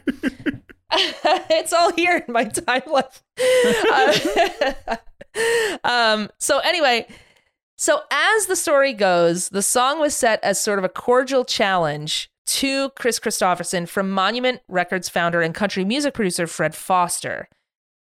Basically, what happened is Fred Foster, he had uh, basically Fred Foster had moved his uh, business down, and he was would go down to visit another office uh, to see a friend of his, Boudleaux Bryant, who wrote. Do you remember who we've spoken Oh. to b- about before? Michael, Uh, something give me a su- I mean, if his name is Boudleaux, I would assume something Uh, like go ahead. So, something like Camptown Races. yeah, Uh, yeah, something something very southern. he and his he and his wife wrote a song about a girl falling asleep in a movie theater. Wake up, little Susie. Oh, uh, yeah. Yeah, were you gonna you- make a joke? I'm sorry. Yeah, no, I'm I was going to answer your question. Oh, sorry. That's I, fine. I I'm sorry. I ran out of patience. Um. So anyway, he would go. So Fred Foster was friends with Bo- Boudleaux Bryant. He and he would go up and down to his office. And after a while, after sort of the fourth or fifth time, Bryant joked that he was actually going there to see his secretary named Bobby McKee. Well, Foster thought this was hilarious. And at that time, Kris Kristofferson was Wait, new. I'm sorry. I'm sorry. Well, did did he make up this name, or this was a real person? No, it was a real person. His secretary. Oh, okay, okay, okay. Brian's Sorry, secretary was named Barbara Bobby McKee. Gotcha. Okay, And okay. no, that would be a real weird twist. well, that's what you like jokingly said. I was like, did he make no, up because a name? she was like, you know, she was an attractive 29 year old secretary, and it was the, Uh-huh, you know, uh-huh, it was uh-huh. the late 60s. Sure, so everybody sure. was like nudging, you know, gross, Yeah, gross businessmen were always nudging each other about their secretaries. Um, Right. But uh, so so Barbara Bobby McKee was the secretary. Foster thought it was very funny, and so he sort of came up with this idea of sort of putting this challenge out to this new hire, Kris Kristofferson. Uh, gave him the title for the song and said, gave the idea that Bobby McKee was a woman to write a song about this woman, Bobby McKee. Uh, Kris Kristofferson heard Bobby McGee, and that's where the name change came from. And he battled with finishing the song for months. He said in uh, in an interview that he basically tried to ignore Foster for months because he didn't know what to do about it. And then he said, One day I was driving between Morgan City and New Orleans. It was raining and the windshield wipers were going. I took an old experience with another girl in another country. I had it finished by the time I got to Nashville. So it just sort of clicked. It stayed with him and it clicked, and he wrote the song. And that's where we get me and Bobby McGee. Oh. There, there's also a story where the song's plot is influenced by the Fellini movie La Strada. I read it over and over again about how it was influenced, and I really can't see the connection. but Kris Kristofferson says it was a connection, so I, I believe, I believe our patron saint Kris Kristofferson. Yeah. I don't know how. bas- It's there's a thing about. It, it- basically, he says this thing. I don't know much about La Strada, but there's a thing where basically Anthony Quinn is like riding around with this girl, and he leaves her while she's sleeping. He comes back later. He hears this song that she played on a trombone. It turns out she's dead. And spoiler alert to a movie from the 1950s. Oh no. But, uh, um, Rachel, yeah, I was sorry. totally gonna I was totally gonna watch that on my favorite right? streaming service, a bunch of old movies you've never heard of dot com. but um but basically he said the, the idea is that you know anthony quinn's character wanted this freedom how it's a double-edged sword um much like in our mo- like in our song it's a double-edged sword where he has his freedom but it also destroyed him because then he's super depressed that she died and he's like what could have been and so on and so forth um I'm sorry. Let's go Can back for question? a minute. She's a trombone player. she plays a trombone on the back of a scooter uh, back of a scooter because it's italy i don't know Can I actually take one further step back? sure Did Kris Kristofferson finish his song and then he slammed into another writer and their papers got all mixed up? hmm And then that songwriter picked up the song that Kris Kristofferson had written, which was about a secretary at a music uh, studio. oh my god Because doesn't that seem like the song that he should have? I can't remember the name of that song that we did. that song. It's um. Oh my gosh. Yeah. What was that song, Michael?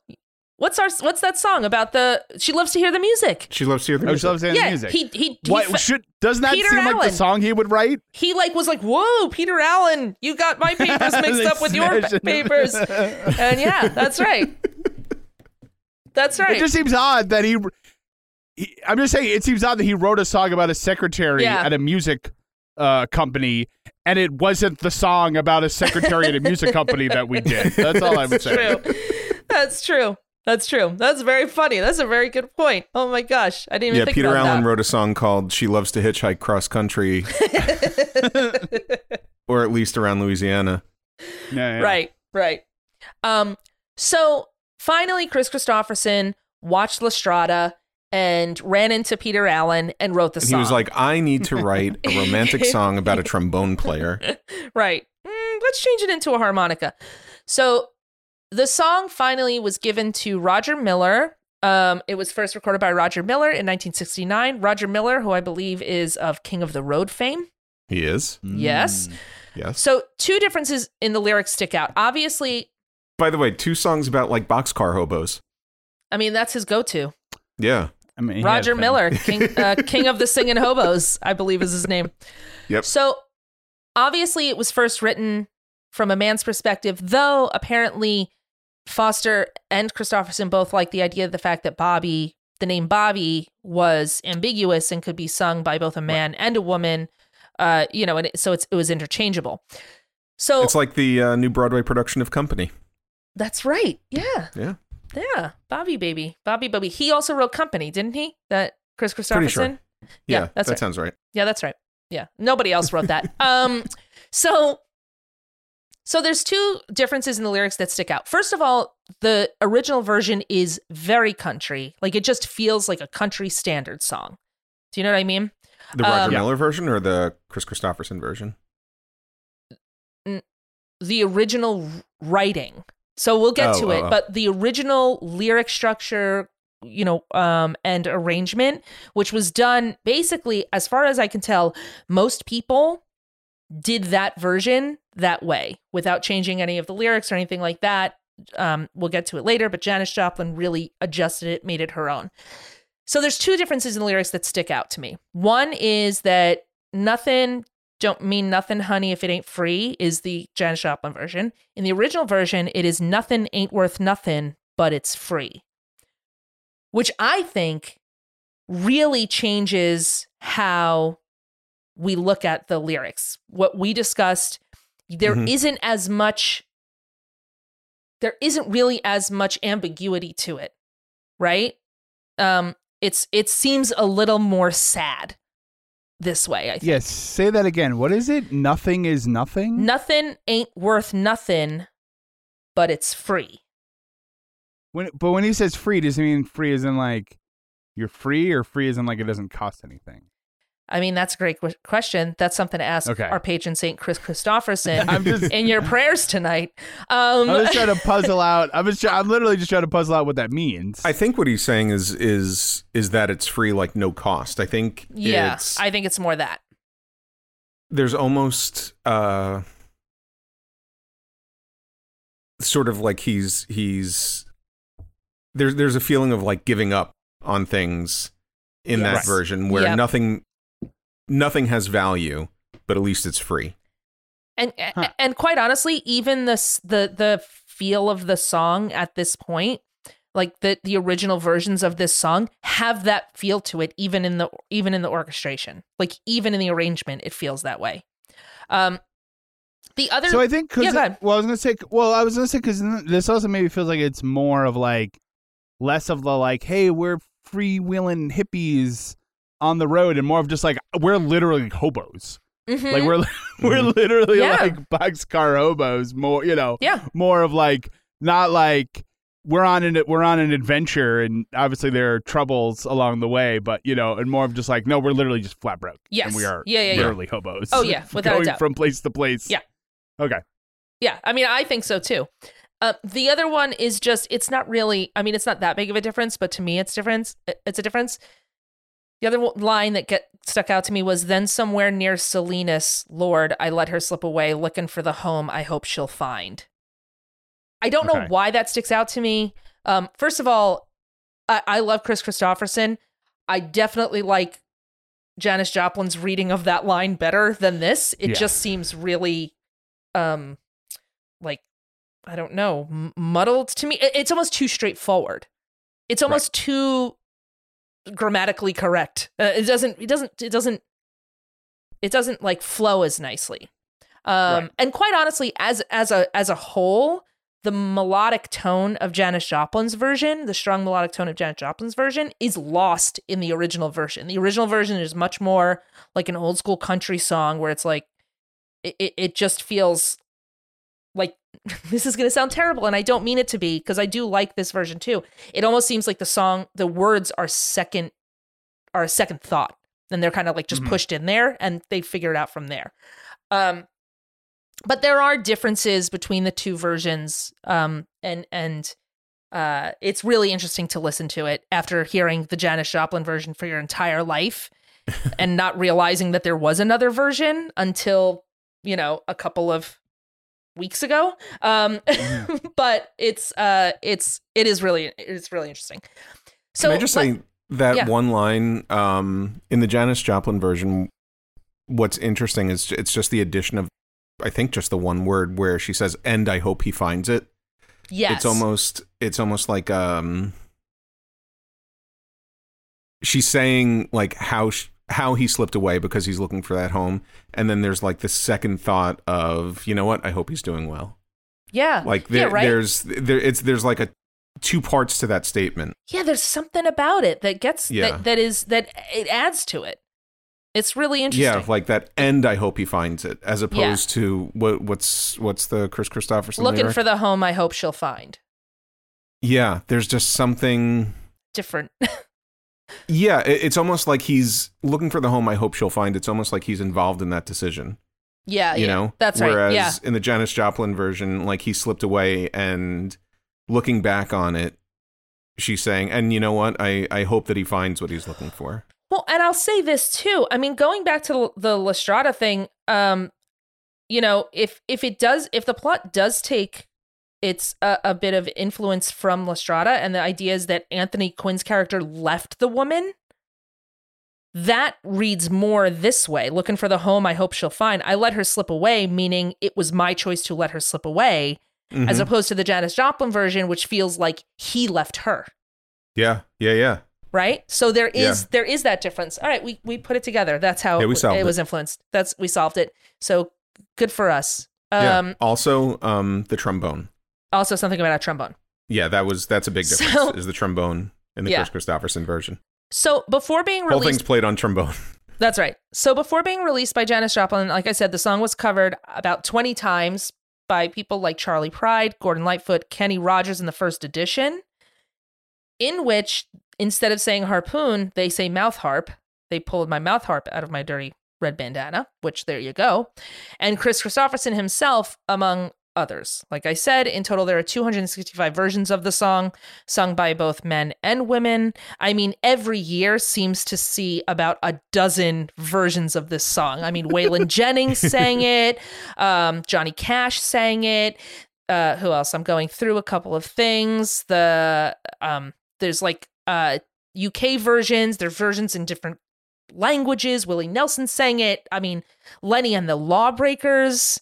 I don't know who that is, but I'm just looking at it. Sure. Um, but I mean, ev- and uh, Lenny and Squiggy. Michael in 2002, both Anne Murray and Jennifer Love Hewitt released a version of this song. I don't know what to say about it.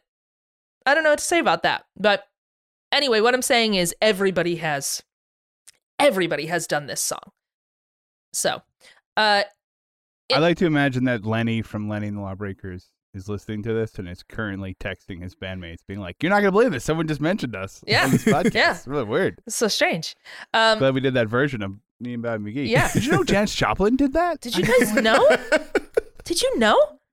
But I was, I'm telling Olivia Newton-John for crying out loud did a version. I mean, it is crazy the amount of people she and she did it in '71. Which, first of all, if you're releasing me and Bobby McGee in 1971, uh, those are big cojones there. Like, come on, man. I'm hoping it was the- released after. It's like a timing thing. Yeah, But- I, I mean, I, I don't know, But but, I'm I'm- saying, but I'm telling you, there's like 20 versions that came out in 1971. Well, I feel Well, like I mean, anybody who was releasing it anytime immediately after Janis Joplin was like, "This will be a real good album track." Like this Yeah, isn't we're not this isn't a single. We're not sending this to radio. I guess, I guess, but it is a weird. It's a weird thing. But I mean, you said like she. I mean, she w- the Janis Joplin the Janis Joplin version was 71, right? Yes. Okay. So the first version is 69, then 70, then Jerry Lee Lewis in 71, and then Jet like Janis. We've talked about this before. It's like, guys, give the song a rest. Every I mean, Chill out. Why does everyone have to record the same song? I mean, song? I am telling you, go take a look at a place that I like to frequent. Here's a plug for a website, secondhandsongs.com, that goes over Oh, it's a good bunch site. of covers. It's a great site. And you just go through and see how many people released. Oh, okay, this is this. Yeah, I mean, s- about how many people have released this song in the 70s. Yeah. I- just so many people in the 70s. Everybody was like, Bobby McGee is our song. It's Yeah. like it's not really, but go go for it. Okay. anyway, it was also released on the Kris Kristofferson album Kristofferson. And after the success of the Joplin version, the album was Mm-hmm. re-released under the title Me and Bobby McGee to feed off of the uh the popularity of the song. Wait, the Kris Kristofferson album was called that? Correct. Uh, They re-released it. Yes. Yes. So, I mean, listen, Mm, it's I his know about it's that. his song. It's his song. I guess you so. So, I guess so. Wait, so they re-released they re-released his version of the single, or they re-released his album? they re-released his album Oh, that's interesting. calling you know it- what's interesting about that is the Kristofferson album. Yeah. There's another song on that album that Mhm. Kris Kristofferson wrote called "Help Me Make It Through the Night," which is one of the most amazing, beautiful, sad songs you will ever hear. Mhm. That was a huge hit for Sammi Smith, and the same thing. Like a thousand other people covered it. Right. Yeah. so, I mean, Kris so they Kristofferson. re-released this album. Like, look at all these good songs he wrote. I'm not gonna lie. I know Barry Manilow says I write the songs, but it sounds like Kris Kristofferson writes the songs that everybody wants to sing. Um, to be fair, Barry Manilow did not write "I Write the Songs," that's very funny. Um, so to talk and about in the song, he's not talking about himself. He's talking about I know, I know, I know, I know. I Music. Know. I, I get it. I get it. I know, I know. Whatever. Um. Anyway, so Janis. So the Janis Joplin version. Let's talk about the Janis Joplin version. So the version by Janis Joplin was released on her most famous album, her second solo album uh, after Big Brother and the Holding Company, which we'll talk about later. The album Pearl. Unfortunately, this album and the song "Me and Bobby McGee" were released posthumously. Um, she had passed away. Uh, f- only four months. Uh, it was they were released four months after her death. The song itself was apparently recorded only days before her death, in October of 1970. So she re- she recorded it October 1970. It came out January of 1971. Very sad. She and Kris Kristofferson were friends. They had uh, apparently had a little bit of a, a love affair. Kris Kristofferson did not know she recorded a version of this song until after her death. He was told by, I believe, her manager to come down and listen to the version she had made. And according to him, he then just walked around LA sobbing. And he additionally said that he had to get sick of the song so he could stop from crying whenever he heard it. The version became her first and only um, uh, Billboard number one hit, uh, for, uh, solo hit. It was certified platinum, and it is the second posthumous so- song to hit number one. The first being, does anybody want to take a guess? Wait, by Janis Joplin or in general? No, no, no. In general, Oh, was For- it? I'm, I'm gonna guess. Can I guess? yeah. Go ahead. Was it? I want to say it's "Time in the Bottle." I want to say it, it's a Jim Croce song. It's not a Jim Croce song. Oh, it's not. No, it is "Dock of the Bay" by Otis Redding. Oh, Isn't that crazy? Yeah. Uh, some people have said that Kris Kristofferson wrote the song for Janis Joplin based on the fact that they had a brief aff- affair and were close, but that does not seem to be the case. Um, Yeah, it's it's one of those things that just seems logical. Like when you find out that Kris Kristofferson wrote it, you're like, oh, he must have wrote it for her because she also seems like. Also, when you find out that I mean, he wrote it, you know, Right. and and originally the Bobby and sister girl, like it seems like the Bobby McGee, the female Bobby McGee, is Janis Joplin, right. right? That almost like it, or or le- you know, So in your mind, you're like, oh yeah, this all makes sense, and then you find out like, no, none of that is true. But Yeah. like it, it, it makes like fairy tale logic sense when you when you don't actually know the backstory. Right. and it's yeah, also such like the the what we were talking about earlier is like this the perfect combination of singer and song. Like this Yes. song is meant for her. correct. Correct. Right. Yes. Yeah, yeah, yeah. Yeah. I mean, it, it is one of those things. I mean, he even, um, you know, I mean, he kind of he kind of says that uh, he's there's a quote. He says Bobby McGee was the song that made the difference for me. He's talking both about his career, uh, you know, about how how his career changed after it. And he's told performing songwriter in 2015. Every time I sing it, I still think of Janis. It's one of those things where it became her song, um, because she because it was released posthumously and it was only recorded uh, days before her death. There aren't any uh live video recordings of it of her performing it. And there's actually there is a 1970 live version that you can hear the audio of um at a at a club that where she sang it and she she talks about Kris Kristofferson cuz he again remember Kris Kristofferson is brand new at this point. And she says the song is by a friend of mine who is going to be really big in a year. And which is crazy cuz then he was kind of really big in a year. Um and so and so there is that live version. I, I urge you to go find it. Uh, it's uh, from 1970, and it's a great. It's an interesting version. It's not as as uh, so it's not as what do I want to say polished as this version, obviously, but just to hear a different version of this song as sung by her is really Mhm. incredible. Um, Foster himself says about hearing her version, he uh he says he he drops the needle and when the voice comes in busted flat in baton rouge i nearly fell out of my chair. And i was a joplin fan but i didn't know that she could do anything but hard but rock hard. When she got to the middle part of me and bobby mcgee and she brought it down to the sweet and tender i thought man what a loss. Yeah that's a an understatement dude. Um so uh, Kris Kristofferson also played an acoustic version of the song in honor of Joplin getting a star on the Hollywood Walk of Fame in 2013. And like I said, the song is I mean the song is all around all over, you know, uh, you know, pop culture, things like that. So, now let's talk about Janis Joplin briefly because it's Janis Joplin. And though she only lived 27 years, she is a an icon and there is a lot of information about her. So, she was born January 19th, 1943 in Port Arthur, Texas. And even as a child, she found herself sort of drawn to the outcasts in school, and um, and those friends influenced her music. That's where she started to hear the blues of people like Bessie Smith, Ra- Ma Rainey, Lead Belly, all those individuals, which really would influence her later work. Obviously, she's got very bluesy, a very bluesy sound. She started singing in high school. And side note, Dan, Michael, you can Mhm. check out for a minute. Dan, you might find Okay. this interesting. Uh, Okay. s- side note, she went to school with Hall of Fame football coach Jimmy Johnson. Oh, Yeah, I don't know who that is. Um, but I thought, Oh, he's That's uh he's a Hall of Fame football coach. oh, great, Michael, you can come back to us now. Oh, good. I was thinking about tap dancing. so she was she was pretty straight laced when she was younger, but um, as sort of puberty hit, she um, you know, obviously the things that come along with puberty, things like acne and so on and so forth, yeah, made her start to become bullied and ostracized. She said school was really tough, and like I said, it led her to sort of hanging out with the with the outcasts, um, and and finding her way in that group. So after a brief stint at college, after high school, uh, where she performed with um, uh, with she performed with a group uh, in college, she found her way to San Francisco in 1963 in the infamous Haight Ashbury section, um, which uh, is known for drug use and counterculture. And she seems to have dro- dropped right into that. I just that made it sound like that you were reading off of Haight Ashbury's resume.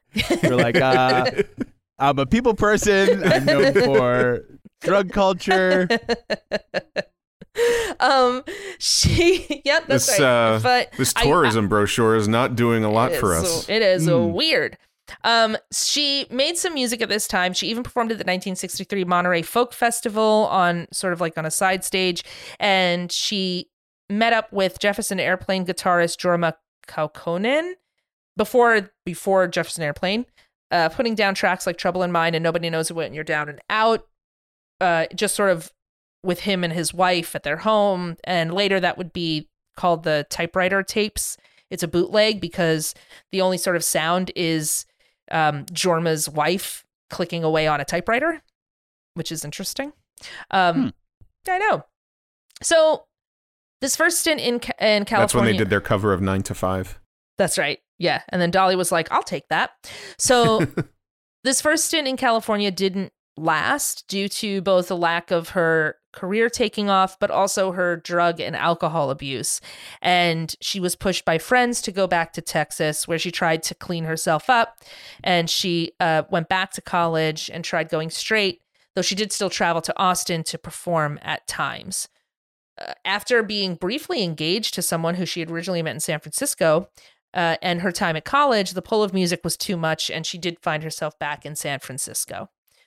Um, in 1966, she joined forces with psychedelic band Big Brother and the Holding Company. She auditioned for them, and they thought she was great right away because she was, and that's where everything changed. Both the reputation of the band getting more and more uh, recognition and her adoption of her eccentric style sort of helped bolster her her reputation. And so the band took off, making their major label debut in 1967. And if you want to see the birth of a rock legend, watch her performance at the Monterey Pop Festival as seen in the D.A. Pennebaker film. She sings Ball and Chain, and there are uh, cutaways where you see Mama Cass basically being in awe of what she is watching. It will give you chills. I will say this it is a little bit of creative license because apparently the cutaways from Mama to Mama Cass are from their first day of performance, but it's still her reacting to Janis Joplin. Um, but you watch it and you're just like there's it's it just you just see this energy happen you're like there's there's no stopping this train like she's coming at you there's there's it, it is literally like looking at a shift in the culture. It's really incredible. I mean, she is the way she sang is was really such a a different way of thinking about female rock and pop performers. Just the complete grittiness of her voice, the complete abandon that she sang with at that time was very different. Um, She- I mean, she's just. Uh, I- I don't think the phrase "natural talent" uh, has ever been better applied. It's I mean, it's just otherworldly. I mean, it's otherworldly. I mean, whether and there are people that don't maybe don't get her voice because it is very different and it is it is very raw. But you cannot deny the power of it. You just cannot. Like there, there's Now- there's nothing to do about it. Now, what's funny is I saw a documentary about Janis Joplin years ago, and they had this footage of these very straight laced. I'm wearing my Don Draper hat, hmm 60s um, journalists or whatever, Yeah. reporters who are interviewing her. And they are horrible Mhm. to her. Like, just horrible. Yeah. Like, and it's, and first of all, you forget, like, oh, yeah, people just be like horrible to each other. But, like, they clearly don't like her. Yeah. And, like, I can, I can, like, come with my own reasons why. Um, those being, who does this broad think she is, seems to be the, the general feeling you get from them. Yeah. But like it's crazy because like the questions are like, so you're pretty ugly.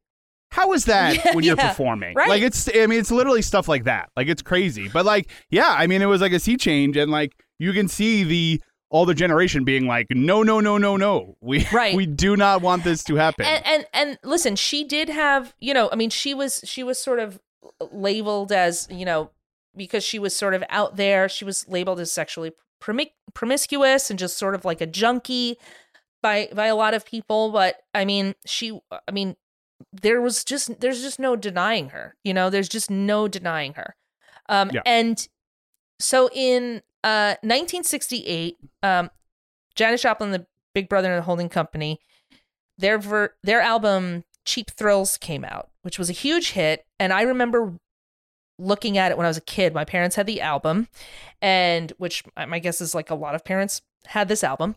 I remember looking at the front because it was a um oh what is his name? I'm totally blanking on his name. Crumb. Uh, oh yeah, yeah. yeah, so- Robert Crumb. yeah, it was uh he R. Crumb. yeah, R. Crumb did the cover illustrations, and I was like, "What is happening here?" And it was open up, like it was like, and he did like filthy, like his his comics were filthy, and that was like, even as a kid, I'm like, "This is bizarre," and why do my parents have this? But it was a huge hit. It was it was an album that everybody had. It was certified gold with hits such as "Piece My Heart" and "Summertime." But the emphasis on Joplin's vocals and the challenging process of the recording of the album caused tensions in the band. And so, um, uh, oh, so uh, another thing that happened at this time on April 7th, 1968, three days after the assassination of Martin Luther King Jr., and the last day of the East Coast tour for the Big Brother and the Holding Company, they performed with Jimi Hendrix, Buddy Guy, Joni Mitchell, Richie Havens, Paul Butterfield, and Elvin Bishop at the Wake for Martin Luther King Jr. concert in New York.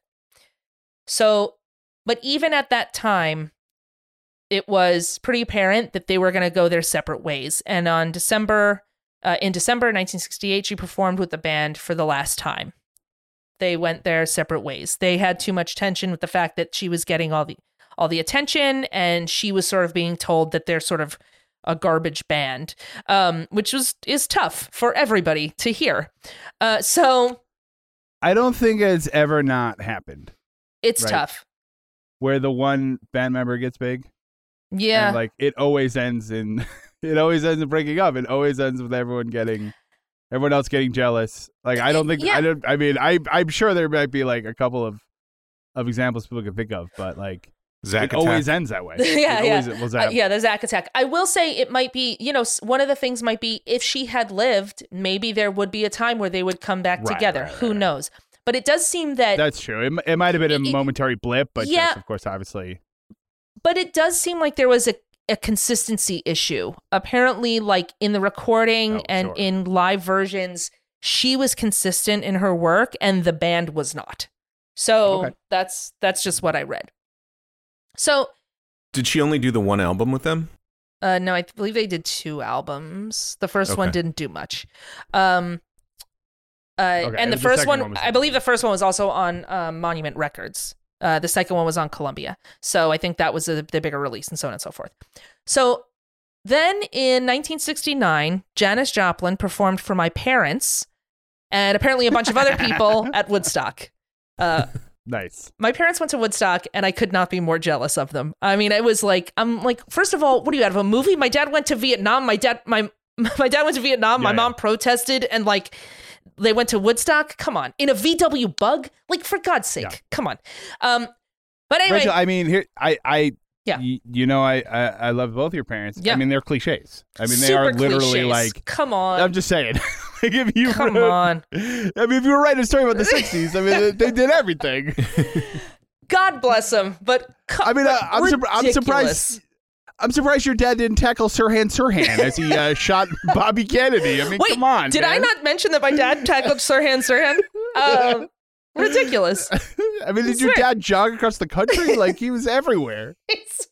Forrest Gump was based on my father, which explains a lot. But uh, no, um, Yeah, anyway. anyway, no, uh, it was anyway. So she performed at Woodstock. Uh, she sort of just thought of it as another gig, even though the festival organizer was sort of billing her as a headliner. And apparently, when she was being helicoptered in and she saw the crowd, she started to get really nervous and giddy, and like saw saw what what this actually was. In fairness, nobody thought Woodstock was going to be Woodstock, so good on Mhm. her. And they everybody thought it was just No. going to be another concert, and then it turns out it was a literal culture changing uh, event. What are you going to do? Sometimes it is. Yeah, yeah. So she released her first solo album with the backing band, the Cosmic Blues Band, in 1969. Uh, the album called I Got Dem Old Cosmic Blues Again, Mama, which I sound ridiculous saying. Uh, that album went gold. And then in 1970, with a new backing band, the Full Tilt Boogie Band, she performed as part of the Festival Express Canadian tour with the Grateful Dead, the band, and others. Which, oh my gosh, would you not love to have seen that tour? I mean, Yeah. come on. That'd be incredible. Uh, during this time, she was recording her second solo studio album, Pearl, which included me and Bobby McGee, as well as Mercedes Benz, which apparently was recorded as a birthday message to John Lennon. At this time, she did a couple of memorable performances and appearances on the Dick Cavett show as well, um, which is why I mentioned I mentioned that because John Lennon and Yoko Ono obviously did what were also on Dick Cavett a lot. Anyway, so um, if you want to see some great interviews with her and her saying "man" a lot and having like she had that great way of speaking, I Yeah. and and intera- her interactions with Dick Cavett are really incredible. So take a look at those; they're terrific. If you ever said to yourself, I need to see Janis Joplin and Gloria Swanson sitting side by side Yes. on a sofa, you find that episode of Dick Cavett. It'll blow you away, man. Yeah. It's, It's great.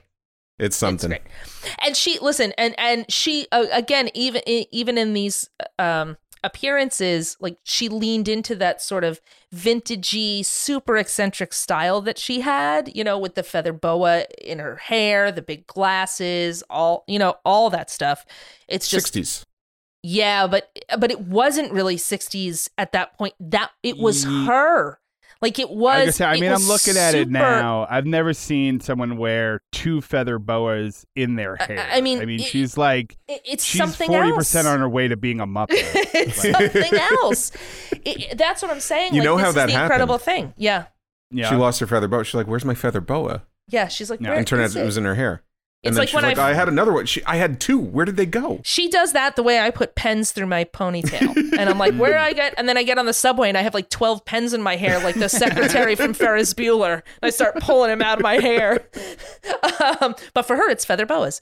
Um, so, um, apparently, I read that Mercedes, the the song Mercedes Benz, would be the last thing that she would record, as she died of a heroin overdose uh, in October of 1970 at the age of 27, joining the infamous 27 Club. I'm not going to talk about her difficulties and her struggles with uh, drug and um, and alcohol addiction. It is well known, but it is just a really, really sad fact that this led to her only releasing a few albums. Uh, posthumously, she released Pearl, which went quadruple platinum and was ranked number 122 on Rolling Stone's 500 greatest albums of all time. Joplin was inducted into the Rock and Roll Hall of Fame in 1995 and was given a Grammy Lifetime Achievement Award in 2005. And we could go, like I said, we could go on and on about Janis Joplin. Her influence on music, on fashion, on pop culture cannot be overstated. And her brief but meteoric career has cemented her as a rock icon for all time. You cannot take that away from her. Um, it is one of those things that you everyone will always think what could have been how it how it, it, it's such a specific moment in time that these incredible icons of the culture all died around the same time. Do you know what I mean? Like it's and Oh, and yeah. it's just really incredible. And her short 27 years and her short pretty short career. I mean, really her success was only 4 years. 3 to 4 years. Her like real success was really only 3 to 4 years. I mean, it shifted the entire dynamic and the entire culture and it influenced so many people that you it, it's it's really just it's really just incredible that that short amount of time just influenced and and just shifted everything. Yeah. I mean, yeah, it's it's. I mean, you know, we don't spend a lot of time on this, but it, it is one of my favorite, if somewhat morbid, uh, games I play with myself. Is just trying to imagine like eighty year old Janis Joplin Yeah. walking around, or Jimi Hendrix, or John Lennon, or any of these people Right. who just sort of like one day were gone. Like it's just it's just really weird to think about. Like what what would she have done? Like what would she have done at 37, Yeah. 47, 57? would she had sh- would she have shifted to something else would she have how how would she Right. would she I have mean, most- adjusted most would she have stayed you know like how how would it how would it have adjusted how would how would our culture be different if she Jimi Hendrix, you know, like, you know, uh, Jim Morrison, if these people had lived past that time, how would is there a possibility that the culture would have shifted? You know? I mean, yes, things would be different. It's Like- really I mean it's yeah, it's it's really fascinating to think about. And Yeah. Um and it's really sad, but I will say this, like I remember even as a little kid my parents were, as as has been stated, uh, very much children of the '60s. So Janis Joplin was playing at my home all the time, and she was one of the first voices I think I ever recognized. And uh, since then, I've just, you know, I feel like when you when you hear Janis Joplin, if you have a if you connect to Janis Joplin, you do feel like she belongs to you in a way. And it's that says something about her voice, about her vulnerability in her music and um and just in her ability to give so much emotion in every song that she puts out. No. Agreed. I could keep talking about her, but I'm not going to. Um because we'll probably do another Janis Joplin song, who knows. Um, yeah, I mean, I was gonna say too. I think there's probably I might even be guilty of it, like a you know this thing of like, oh well, she just you know she was just a natural talent and she just got up there and did whatever. But I mean, the fact that she changed those lyrics, right? Yes. Even those subtle changes, just shows how much thought she was putting into this. Yeah. You know what I mean? yes. I mean? you, I mean, again, okay, so you, when you listen to her song, I am a big car singer. I sing in the car a lot. Okay. it is kind of tough to sing Janis Joplin song along with Janis Joplin songs because the way, even if you've heard them a thousand times, there's something about her connection to the song that is so organic and so natural that you can't force yourself into it. So there are these little things that she does. I mean, even in Ball and Chain, like the live version of Ball and Chain, in the middle of it, she just starts talking. And you're like, this is part of the song now. I, I get it. Like, it doesn't feel weird. You're just talking about the song and you're just talking about a cat, you know, and, and it Mhm. makes sense. Um, so yeah, I mean, there's just, you know, she, she definitely did the work. She had, she had a natural talent, but she did the work and she had an understanding of how to get the most out of every song. Right, and just like the way this song starts so quiet, Yes. Right. and then by the end she's completely like unbridled and Yeah. her voice is cracking and stuff like but you know she did but she didn't start there like she Right, right. understood Yep. how this stuff worked you know i mean i even I'm, I'm almost i'm almost hesitating to say that like you know i mean obviously she did but i'm just saying i think people think of her as you know like this like force of nature which she was but she also knew how to she was talented enough to know how to use her talents Correct. you know, and not just be like this crazy force of nature. Yes. Right. She actually, there was a lot of thought behind what she was doing. Yeah. Agreed. Cool. All right. Well, Rachel, thank you so much for that. Uh, we're going to take a quick break. And when we come back, we'll talk about the lesson we learned from this song with Lessons Learned. This episode is sponsored by BetterHelp. Look, guys, there's no question that the last few years have been a bit rough. And maybe you're feeling scared or anxious or confused and you just need someone to talk to. Heck, it would be weirder if you didn't. Without a healthy mind, being truly happy and at peace is hard. The good news is, therapy works. But what is therapy exactly? It's whatever you want it to be. Maybe you're not feeling motivated right now and would like some tools to help. Or maybe you're feeling insecure in relationships or at work. Or you're not dealing well with stress. Whatever you need, it's time to stop being ashamed of normal human struggles and start feeling better because you deserve to be happy. And now you don't have to worry about finding an in person therapist near you. BetterHelp is customized online therapy that offers video, phone, and even live chat sessions with your therapist, so you don't even have to see anyone if you don't want to. It's much more affordable than in person therapy, and you can start communicating with your therapist in under 48 hours. Join the millions of people who are seeing what online therapy is really all about. It's always a good time to invest in yourself because you are your greatest asset. And as a special offer to Story Song Podcast listeners, you can get 10% off your first month of professional therapy at betterhelp.com slash storysong, all one word. That's betterhelp, H-E-L-P dot com slash storysong. Thanks again to BetterHelp for sponsoring this episode. All right, we're back. It's time for lessons learned. What lesson did we learn from this song? Michael, let's start with you. What lesson did you learn from me and Bobby McGee?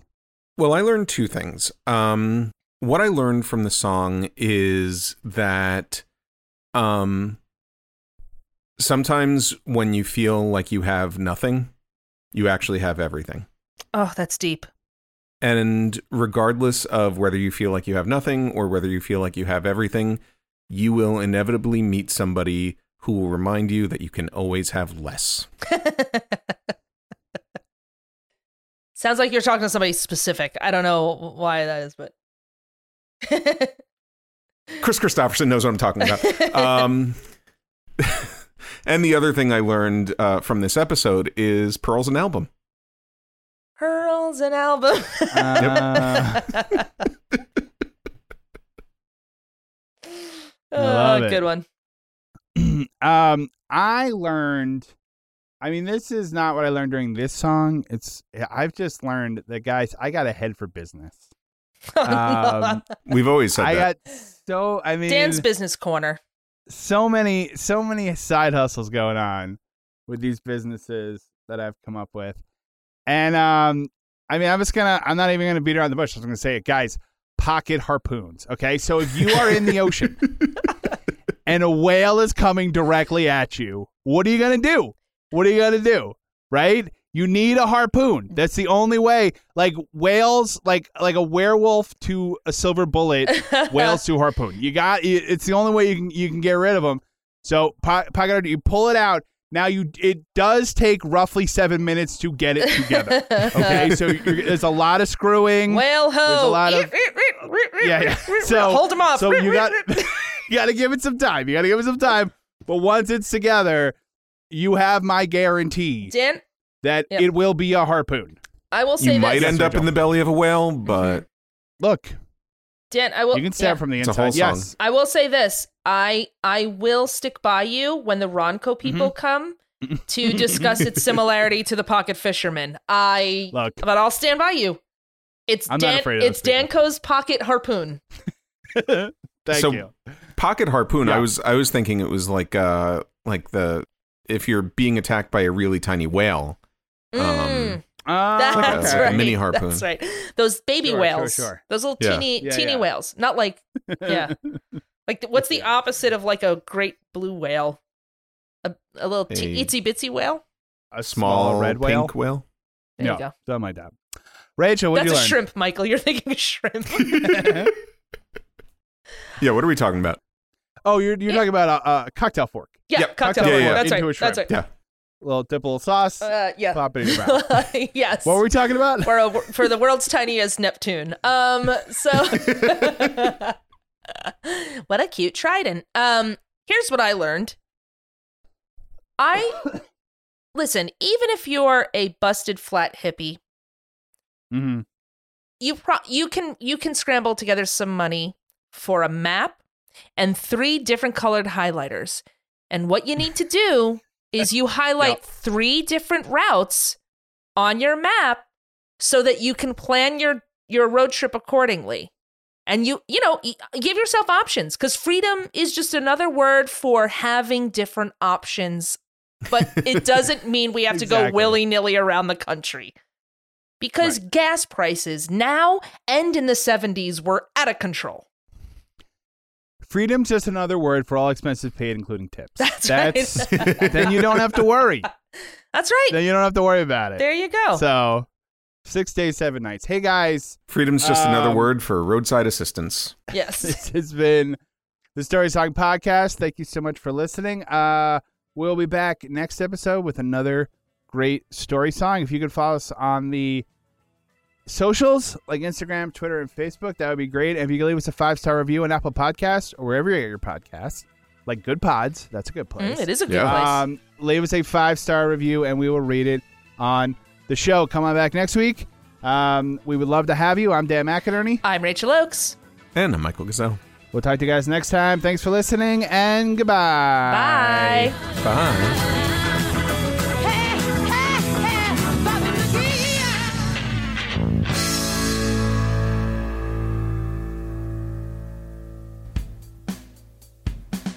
Our theme music was written and performed by Jason Flowers. Find him on Twitter at Jason Flowers with a Z. Some of our bumper music was provided by Purple Planet Music. Our logo was designed by Dan Geva. Be sure to like us on Facebook, follow us on Twitter at story underscore song, and on Instagram at Story Song Podcast. And don't forget to leave us a five star review on Apple Podcasts or wherever you find your podcasts. The Story Song Podcast is a proud member of the Pantheon Podcast Network. Go to pantheonpodcasts.com. Thanks for listening. It's the Story Song Figure out where to cut that, Dan. I can look it up for you. I mean, I, I I'll definitely cut it. I, I thought you were you. gonna say like she was doing a lot of drugs, and you're like she was No. doing Kirk Douglas. I was like, wait, what? It's NFL draft season, and that means it's time to start thinking about fantasy football. FantasyPoints.com features industry leading experts and prognosticators using proprietary hand charted data to help you score more fantasy points. FantasyPoints.com is the place to go for whatever kind of fantasy football you play. Whether you play fantasy football, daily fantasy sports, or do a little bit of everything, Fantasy Points has the meticulously researched content to guide you to victory. And why wait for the fall? Fantasy Points also covers the new spring football league, the UFL. Join the guru, John Hansen, Scott Barrett, Joe Dolan, and other massive names in the fantasy football universe with an exclusive offer. Use code Pantheon for 15% off any fantasy points package, including the all in package, with access to every article, tool, and data nugget that Fantasy Points has to offer. That's fantasypoints.com and code Pantheon for 15% off at Fantasy Points. Fantasypoints.com. Code Pantheon. Score more fantasy points.